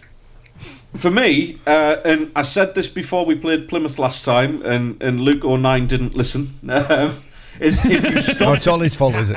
No, no, that, that- no. I- I'm loving Luke at the minute. To be fair, like he's he's, he's had a real upturn in form. But if you stop Morgan Whitaker, you pretty much stop Plymouth. Most of the the dangerous play comes through him. They've got one or two other decent players as well. Don't get me wrong. They're actually a, a nice sight to watch Plymouth, and their their forms Yeah. on a, an upturn since. You know, losing their manager was a big blow, and you kind of think, oh well, that's them finished for the season. But weirdly, it's done them a favour. Last last five games, they had a defeat, then two draws, then two wins. They're actually playing themselves into form, and a lot of that is down to Morgan Whittaker. Whether he's still there next season remains to be seen. Because I think he, I think he's a big, big talent. I really like the lad. But if you close them down, if you stop that play down Plymouth's right hand side, I think you're in with a shout. And with that encouraging debut performance from Leo Hjelde, I, I was so impressed with him. There was a few fans having a, having a little grumble about his ball playing, but the lad had literally signed about 24 hours previously. I thought some of his defensive play, some of his reading of the game was absolutely exemplary. I thought he played a terrific game, uh, essentially out of position. He is a left-sided centre back, but playing at left back. I thought, you know, I've, I've got big hopes that he'll be able to shackle uh, Whittaker, and that gives you the best chance in the game. At, at home, we don't draw games anymore. Um, gone are the Jack Ross days when everything used to be a draw. Um, we either win or we lose. We've won six and lost. Uh, sorry, won nine and lost six this season uh, at home, and I expect this to be a win. I think we're playing ourselves back into form. We're getting players back like Paddy Roberts who can who can come off the bench and, and produce absolute magic. Um, we've got young Mundle who's just signed for the club, who uh, Beale rates very very highly. Um, he's got good pedigree as well. I just feel like we're we're, we're about to turn a corner this season, and I, I, I just think I really think we might make a statement win with this, uh, and I'm actually going to go for a very confident three 0 win. Ooh. Is there as There you much go. confidence, James, in the Sunderland Echo pen? Uh, I don't know what you've you've rang me for because Ted's uh, Ted's done a marvelous job there. Oh, thanks Well, very you much, go. mate. Thank you. Yep. Yep. Thank you. I'm, I'm doing a curtsy. Um, I, I I wouldn't go as optimistic as Ted because I think I just have um, pessimism hardwired into us with with this job. But I think Sunderland have shown bits and bobs of, of coming into good form. I thought the second half of the Middlesbrough game up until about 80 minutes was a, an absolute aberration. Actually, I thought Sunderland were, were really, really poor. Um, and I don't know how Middlesbrough didn't sort of. yeah, I don't know how Middlesbrough didn't sort of turn the screw. Obviously, they're don't, mate, we don't. Well. We don't have any strikers. Yeah, yeah, they don't have a striker either, which seems to be a common problem up and down the championship at the moment. So I don't know. I'm, I'm optimistic. I think Plymouth, as Ted mentioned, they are a good footballing side. Um, I'm scarred from about I think it was 2005 when Plymouth came up to the Stadium of Light and beat us uh, three one. When Niall Quinn Niall Quinn was the caretaker manager, and then he sacked himself not long after that. Was a weird period for the club. Uh, so yeah, I'm looking forward to two good sides. I think it might benefit Sunderland actually that, that Plymouth might come to play football um, or play a little bit of football because that does seem to benefit Sunderland, particularly the Stadium of Light. But Plymouth could turn up and, and play a really low block to Banks or four. We don't know. Uh, agree with Ted. There's players coming back into it. Looks like Abdoullah Ba is going to start from Michael Beale's comments in the week. They've got sort of strength and depth now with Mundle's on the bench, Roberts is on the bench, so they're attacking players there. I think now Michael Beale's getting all of his players back. We can sort of judge him uh, a little bit better. But yeah, for me, I'm just I don't know. I'm just not fully convinced yet. I think the teams in which Michael Beale's beaten, I think Preston North End came to the Stadium of Light and were awful. Stoke were absolutely awful. Uh, Hull City away on Boxing Day could have lost that game. So I'm I'm still struggling with it. I don't think we've yet to see a really convincing win. Um, and sort of put like a massive performance together. I mean, you could argue the Preston Preston performance was that because they were so poor. Perhaps I am being a little harsh, but I think the problem with Michael Beale's style of football is, is when it's sort of not going for you and when it's not working, it- it really, really is a tough watch. And I think we saw that against Middlesbrough. But I don't know. I think I am possibly being a little bit too pessimistic. Obviously, Borough had beaten Chelsea at the Riverside 1 0. Promotion contenders, Michael Carrick, very good. Uh, good players with a good team. So, yeah, I don't know. My, my head's a bit all over with Michael Michael Beale Sunderland at the moment. So I, I think he's got a, a little bit to do to win me around. But there is a little bit of optimism there because, you know, four points in the last two games is good, but they really could do. Obviously, they've got a massive opportunity. They've got three of the next four games at home. The other one's against Birmingham City away, I think. Um, so you would think that presents a pretty good opportunity. All these sides as well, I think, are in the bottom half of the championship at the moment. Obviously, that's not a given. You, you'll get a result, but it does provide a good opportunity. And Michael Beale said after Middlesbrough that you know there's a lot to play for in these next sort of 17, 16 games, um, and hopefully Sunderland can can be up there. Just looking at the, the issues that we've got at the minute, James. I mean, for, for me, the, the noticeable challenge um, at the at the weekend against Borough was was our midfield, and the midfield just didn't seem to fire. And my theory, and, and give us give us your take on this if, if you can. Um, my theory is that we're carrying Jobe at the minute, and I just feel like Ekwah and Dan Neil were almost having to do his job as well because he's he's shattered.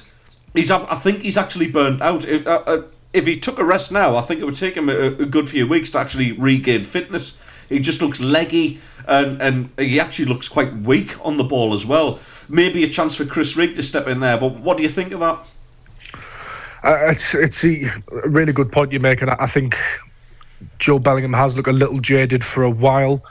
Um, I think possibly he's maybe trying a bit too hard to to play his way back into form. To borrow your term earlier, I think maybe he's he's overdoing it in a in a sense. Um, I think the problem is with Sunderland's midfield is that you have three players who are fairly young, who are still learning on the job, who have bundles and bundles of talent. But that sort of that blend and balance isn't quite yet there yet. So we've seen Dan Neil plays the six, we've seen Ekwah plays the six. I would argue that neither of them are sixes. Um, Dan Neil's probably better suit, better suited to it, but I think of Dan Neil as that kid that broke onto the scene and scored against Accrington Stanley, getting forward in League One. That, that's how I view Dan Neil personally, and that's probably how he views himself. Um, although he does, he is looking to become a, a more complete midfielder. And then you've got Jobe, who sees himself as a box-to-box midfielder, but can play up front, can play as a ten. So he's definitely not a six as well. So we're sort of playing with that three, sort of a, a flat two, and then one in behind, um, Yeah. as opposed to a number, as opposed to a number ten. And the balance isn't quite quite right, as you said. Jobe he is a bit tired. Uh, the Chris Rigg's situation is really interesting to me. I wrote a long piece about this on, on the Sunderland Echo website. And to be honest, he has to be set for a big second half to the season uh, because there are teams sniffing around him, to be honest, and he's got the pick of, of pretty much every major European club, um, every major Premier League club. There's even clubs in the Championship who, who are chancing the. There, there isn't probably isn't a team in the world that wouldn't take Chris Rigg. The reason he stayed at Sunderland is because he's looking at the likes of Patterson and Jobe and Neil, who have got a lot of games under the under the belt for a relative young age, and he wants to play football and he wants to develop. He doesn't want to go to a Bayern Munich and sitting there under 23s for five years and stagnate. Um, obviously, Sunderland have sort of managed him the first half of the season. He he was away with Yeah. Indonesia in the Youth World Cup. He's played for the um, the under 18s and the FA Youth Cup. Sunderland are now out of that, so that'll be his last games for them. Uh, Michael Beale said he's going to be he's going to be used a bit more, so it'll be really interesting to see what happens. The, the thing is, is do you start a 16 year old uh, in the championship? You know, do you try and ease him sort of into things? I don't know the answer to that. You know, there's an argument that if you're if you're good enough, you're old enough. I do think you have have to be careful. You have a duty of care. Um, but Lewis he wants, Miley. he wants to play. Well, I mean, Lewis Miley's an exceptional talent. Um, I, w- I was actually reading some of his some of his stats uh, the other day, and he's right up there. Obviously, only a year older than Grigg. Uh, the thing I would say about Grigg, uh, Grigg, Rigg, sorry, Grigg, Rigg's a, a bloody nightmare. It's, it's Uh, the thing I anniversary would- of signing Will Grigg, isn't it? Uh, it's it's a dark day Yeah, for all of is. us. The thing, I, the on thing I would say, yeah, the thing I would say about Rigg um, is that he's very tenacious. He's very keen. He's a battling midfielder, despite a sort of slight frame at the moment. You just worry about maybe he's, you know, you wouldn't want to see him get himself sent off or something like that. He, he would have to sort of rein him in potentially because he would be young and enthusiastic. Uh, the other thing is, is that yes, he's a battling midfielder, but does he have that sort of physicality to compete in the championship? I, I don't know because we haven't seen too much of him. Um, but there's certainly talent there, so you would hope um, that we see a lot more of him. I think, yeah, it seems to be the obvious change to make, doesn't it? That he comes in for for Jobe, but I mean, it, it's a massive call to start a 16 year old in, in, in the championship, Yeah. and you know, it's it's it's one that Sunderland will a call that Sunderland will probably make at some point, but I think you have to be careful to do it at the right time. It's a time where we could have done with an Mvia to drop into that midfield, really, isn't it? Yes, yes, but he was never coming, unfortunately. No, no. Mm-hmm. shame. So prediction then for the game. Excuse me, that's stuck right Whoa, in my whoa. craw. Yeah. How dare Um, you eat a sandwich in so front what- of a Premier League radio host? Is that the foie gras? Thank you. Uh, we've had uh, we've had three 0 from the Ted. Come on, come on, Jimmy Coppers. What's what we're going to Um, say? What we're going to say? I think Sunderland will keep a clean sheet. I think it'll win 1 0. I think. Ooh. my prediction. I think it'll be pretty boring. I think it'll be pretty subdued. And I think Even with a- out there, nice you think it'll be boring? What? Sorry. With Yeah, I Whittaker, think- Morgan Whittaker? Yeah, Hjelde Hjelde was really impressive actually, as, as Ted mentioned. I think um, Yeah. I, I like the look of him. I like the look of him instantly, and I, I said so on Twitter. Then for the next sort of twenty minutes, I had people going, "Oh, well, he's given the ball away twice, and he's rubbish." It's like, well, it's seventeen minutes into his career. Give him a chance. Um, Yeah. And and then after which he, he improved. He looks like a, a sort of good height, quite physical, um, good awareness. Obviously, I think a lot of the mistakes that he made. Um, just came from him being new into the side. Really, there was you know a, little bit of awareness of where his teammates were. Yeah, a few little stray passes, which you can forgive. It was his it was his debut, so he looks like a, a good a good player. That battle against Whittaker will be interesting. Um, but yeah, I just I, think Sunderland will be able to see this one out. But the, the the funny thing is, is if they don't, then I think Michael Beale's smack bang in trouble again. To be honest.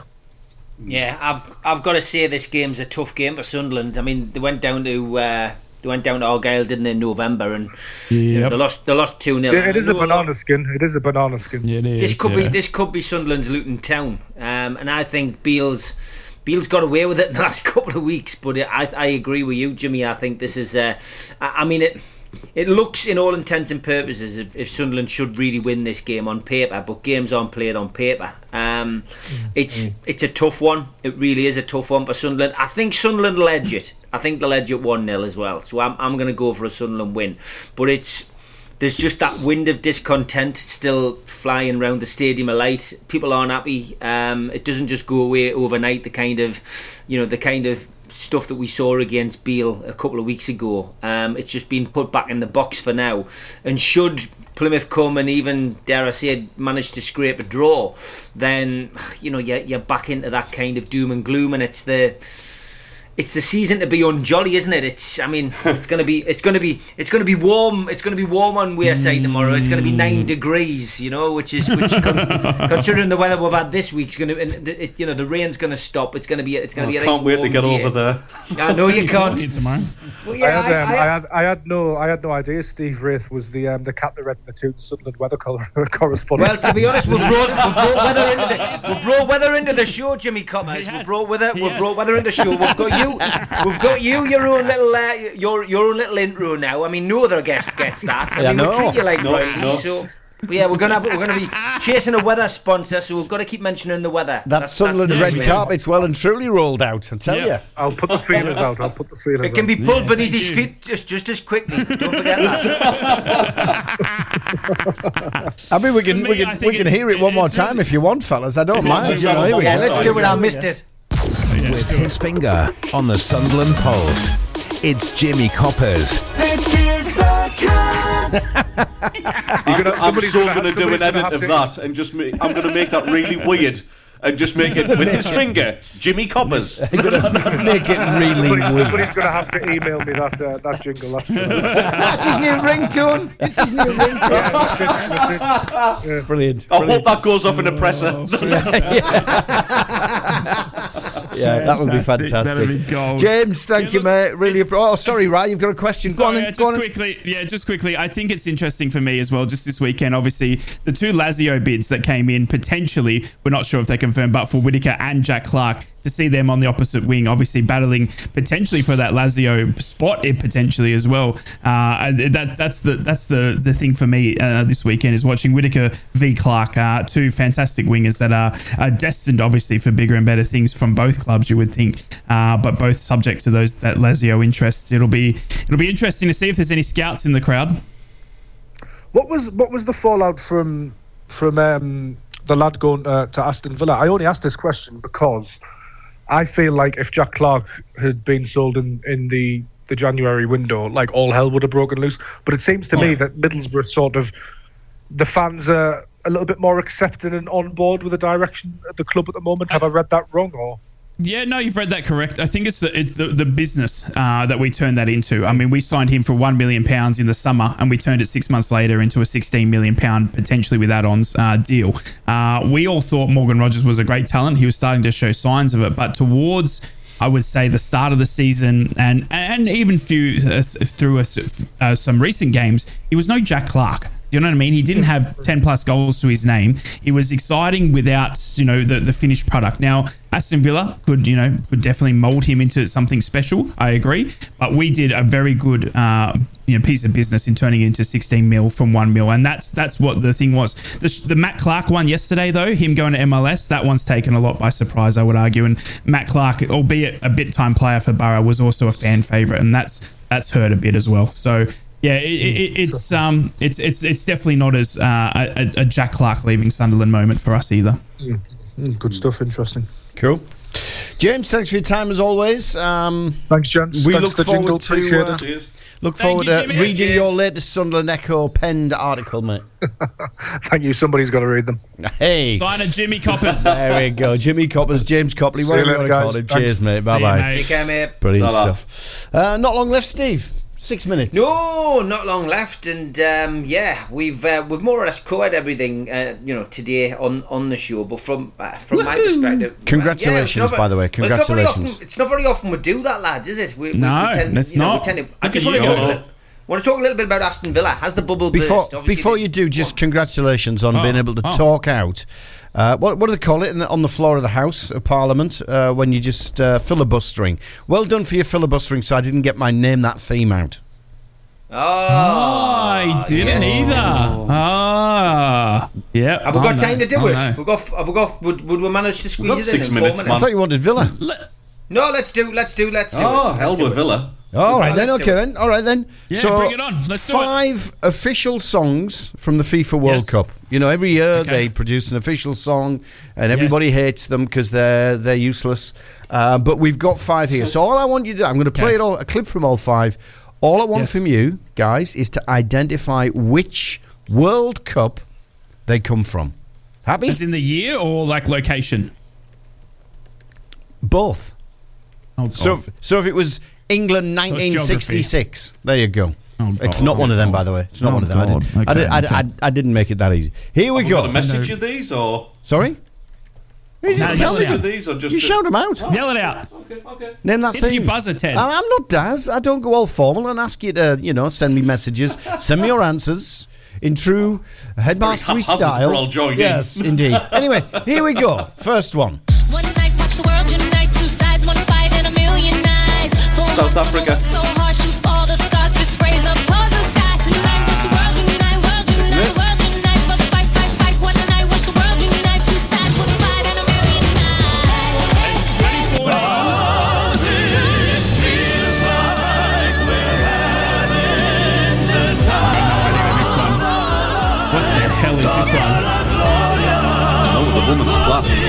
So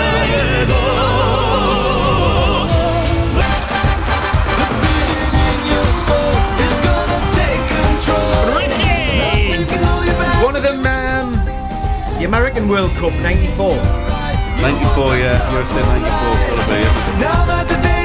Gotta be it. Saying Mount. No, Ricky was, Ricky was up. That's 98. 98. Oh, Anastacia. Anastacia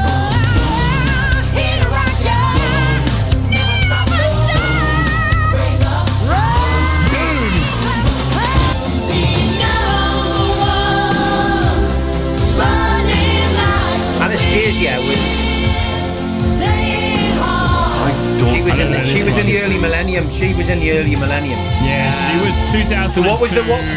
Yes. Something. So there was 1998. Was that Japan, then there South was Korea? 2002. So it was Yes, it was. 2002. Yes, it was, Teddy Boy.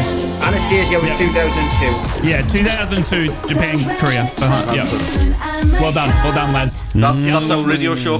So you've gone for We had two of Ricky them. eh? Martin. Yeah. We had Ricky Mar- Martin. Ricky Martin um, was 90. He was in the 90s, something. 90, 90. Remind well, me to tell you my Ricky nine- Martin story off air. 94. Oh. nine- it wasn't 94, 98. So na- let's say Ricky Martin 98 and let's say Anas- Anastacia 2002.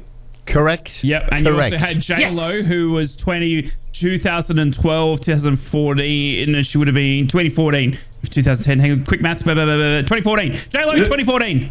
You locking it in and going for it? Are you, lo- are you locking it in and going for it? Yeah, yeah. So Brazil Yeah, 2014, he you saying? seems comp- well, he seems com- he seems Correct. confident with that. Yes. Correct. 2014. Yes. So, So that's. Pitbull featuring Right. J Lo, Brazil 2014, Ricky Martin, Cup of Your Life, France 98, Yep. Anastacia Boom, South Korea, Japan 2002. What were the other Yep. two? Uh, yeah, no, I'm out. Didn't get No, the I other I'm two, going to eat a sandwich. Honestly, I didn't recognise any of a those songs. It was just noise. Yeah. It was just noise. I love it. Yeah. Do you want the answers or do we do we hold it over until Come on Monday? Go on. No, because Give I'm not here on Monday. I'm flying over to It see you. there. You're not Yeah, here oh, on it's not too- Monday. Oh my! You got to you got to do it live. You got to do it live, mate. As from if you can't. from the You're plane. Well, to be business. fair, I, I can join you by WhatsApp for a little bit, but I'll be in the car. What's that? Here we go. We'll give you the answers. Stop making me do that. We're gonna we're gonna give you the answers. You got 2014 Brazil. Jeez, he's still going. Yeah. He's still going. I know. I still can hear. I can hear. But we're running out of time for the news. We are one Pitbull featuring Yes. J Lo. That was Brazil 2014. Yep.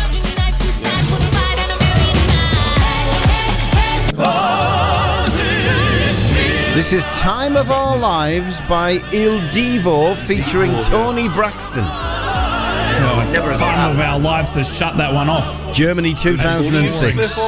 Germany That one is 2006. Terrible. Now this got a bit of stick when it came out. Uh, Ricky Martin, Cup of uh, the Cup of Life. The reason was the French didn't think it was French enough. Zuta Laws. France 98. Yeah, you got that one.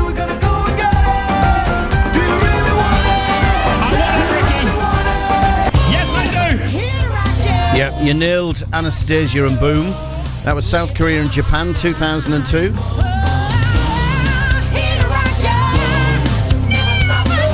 voice.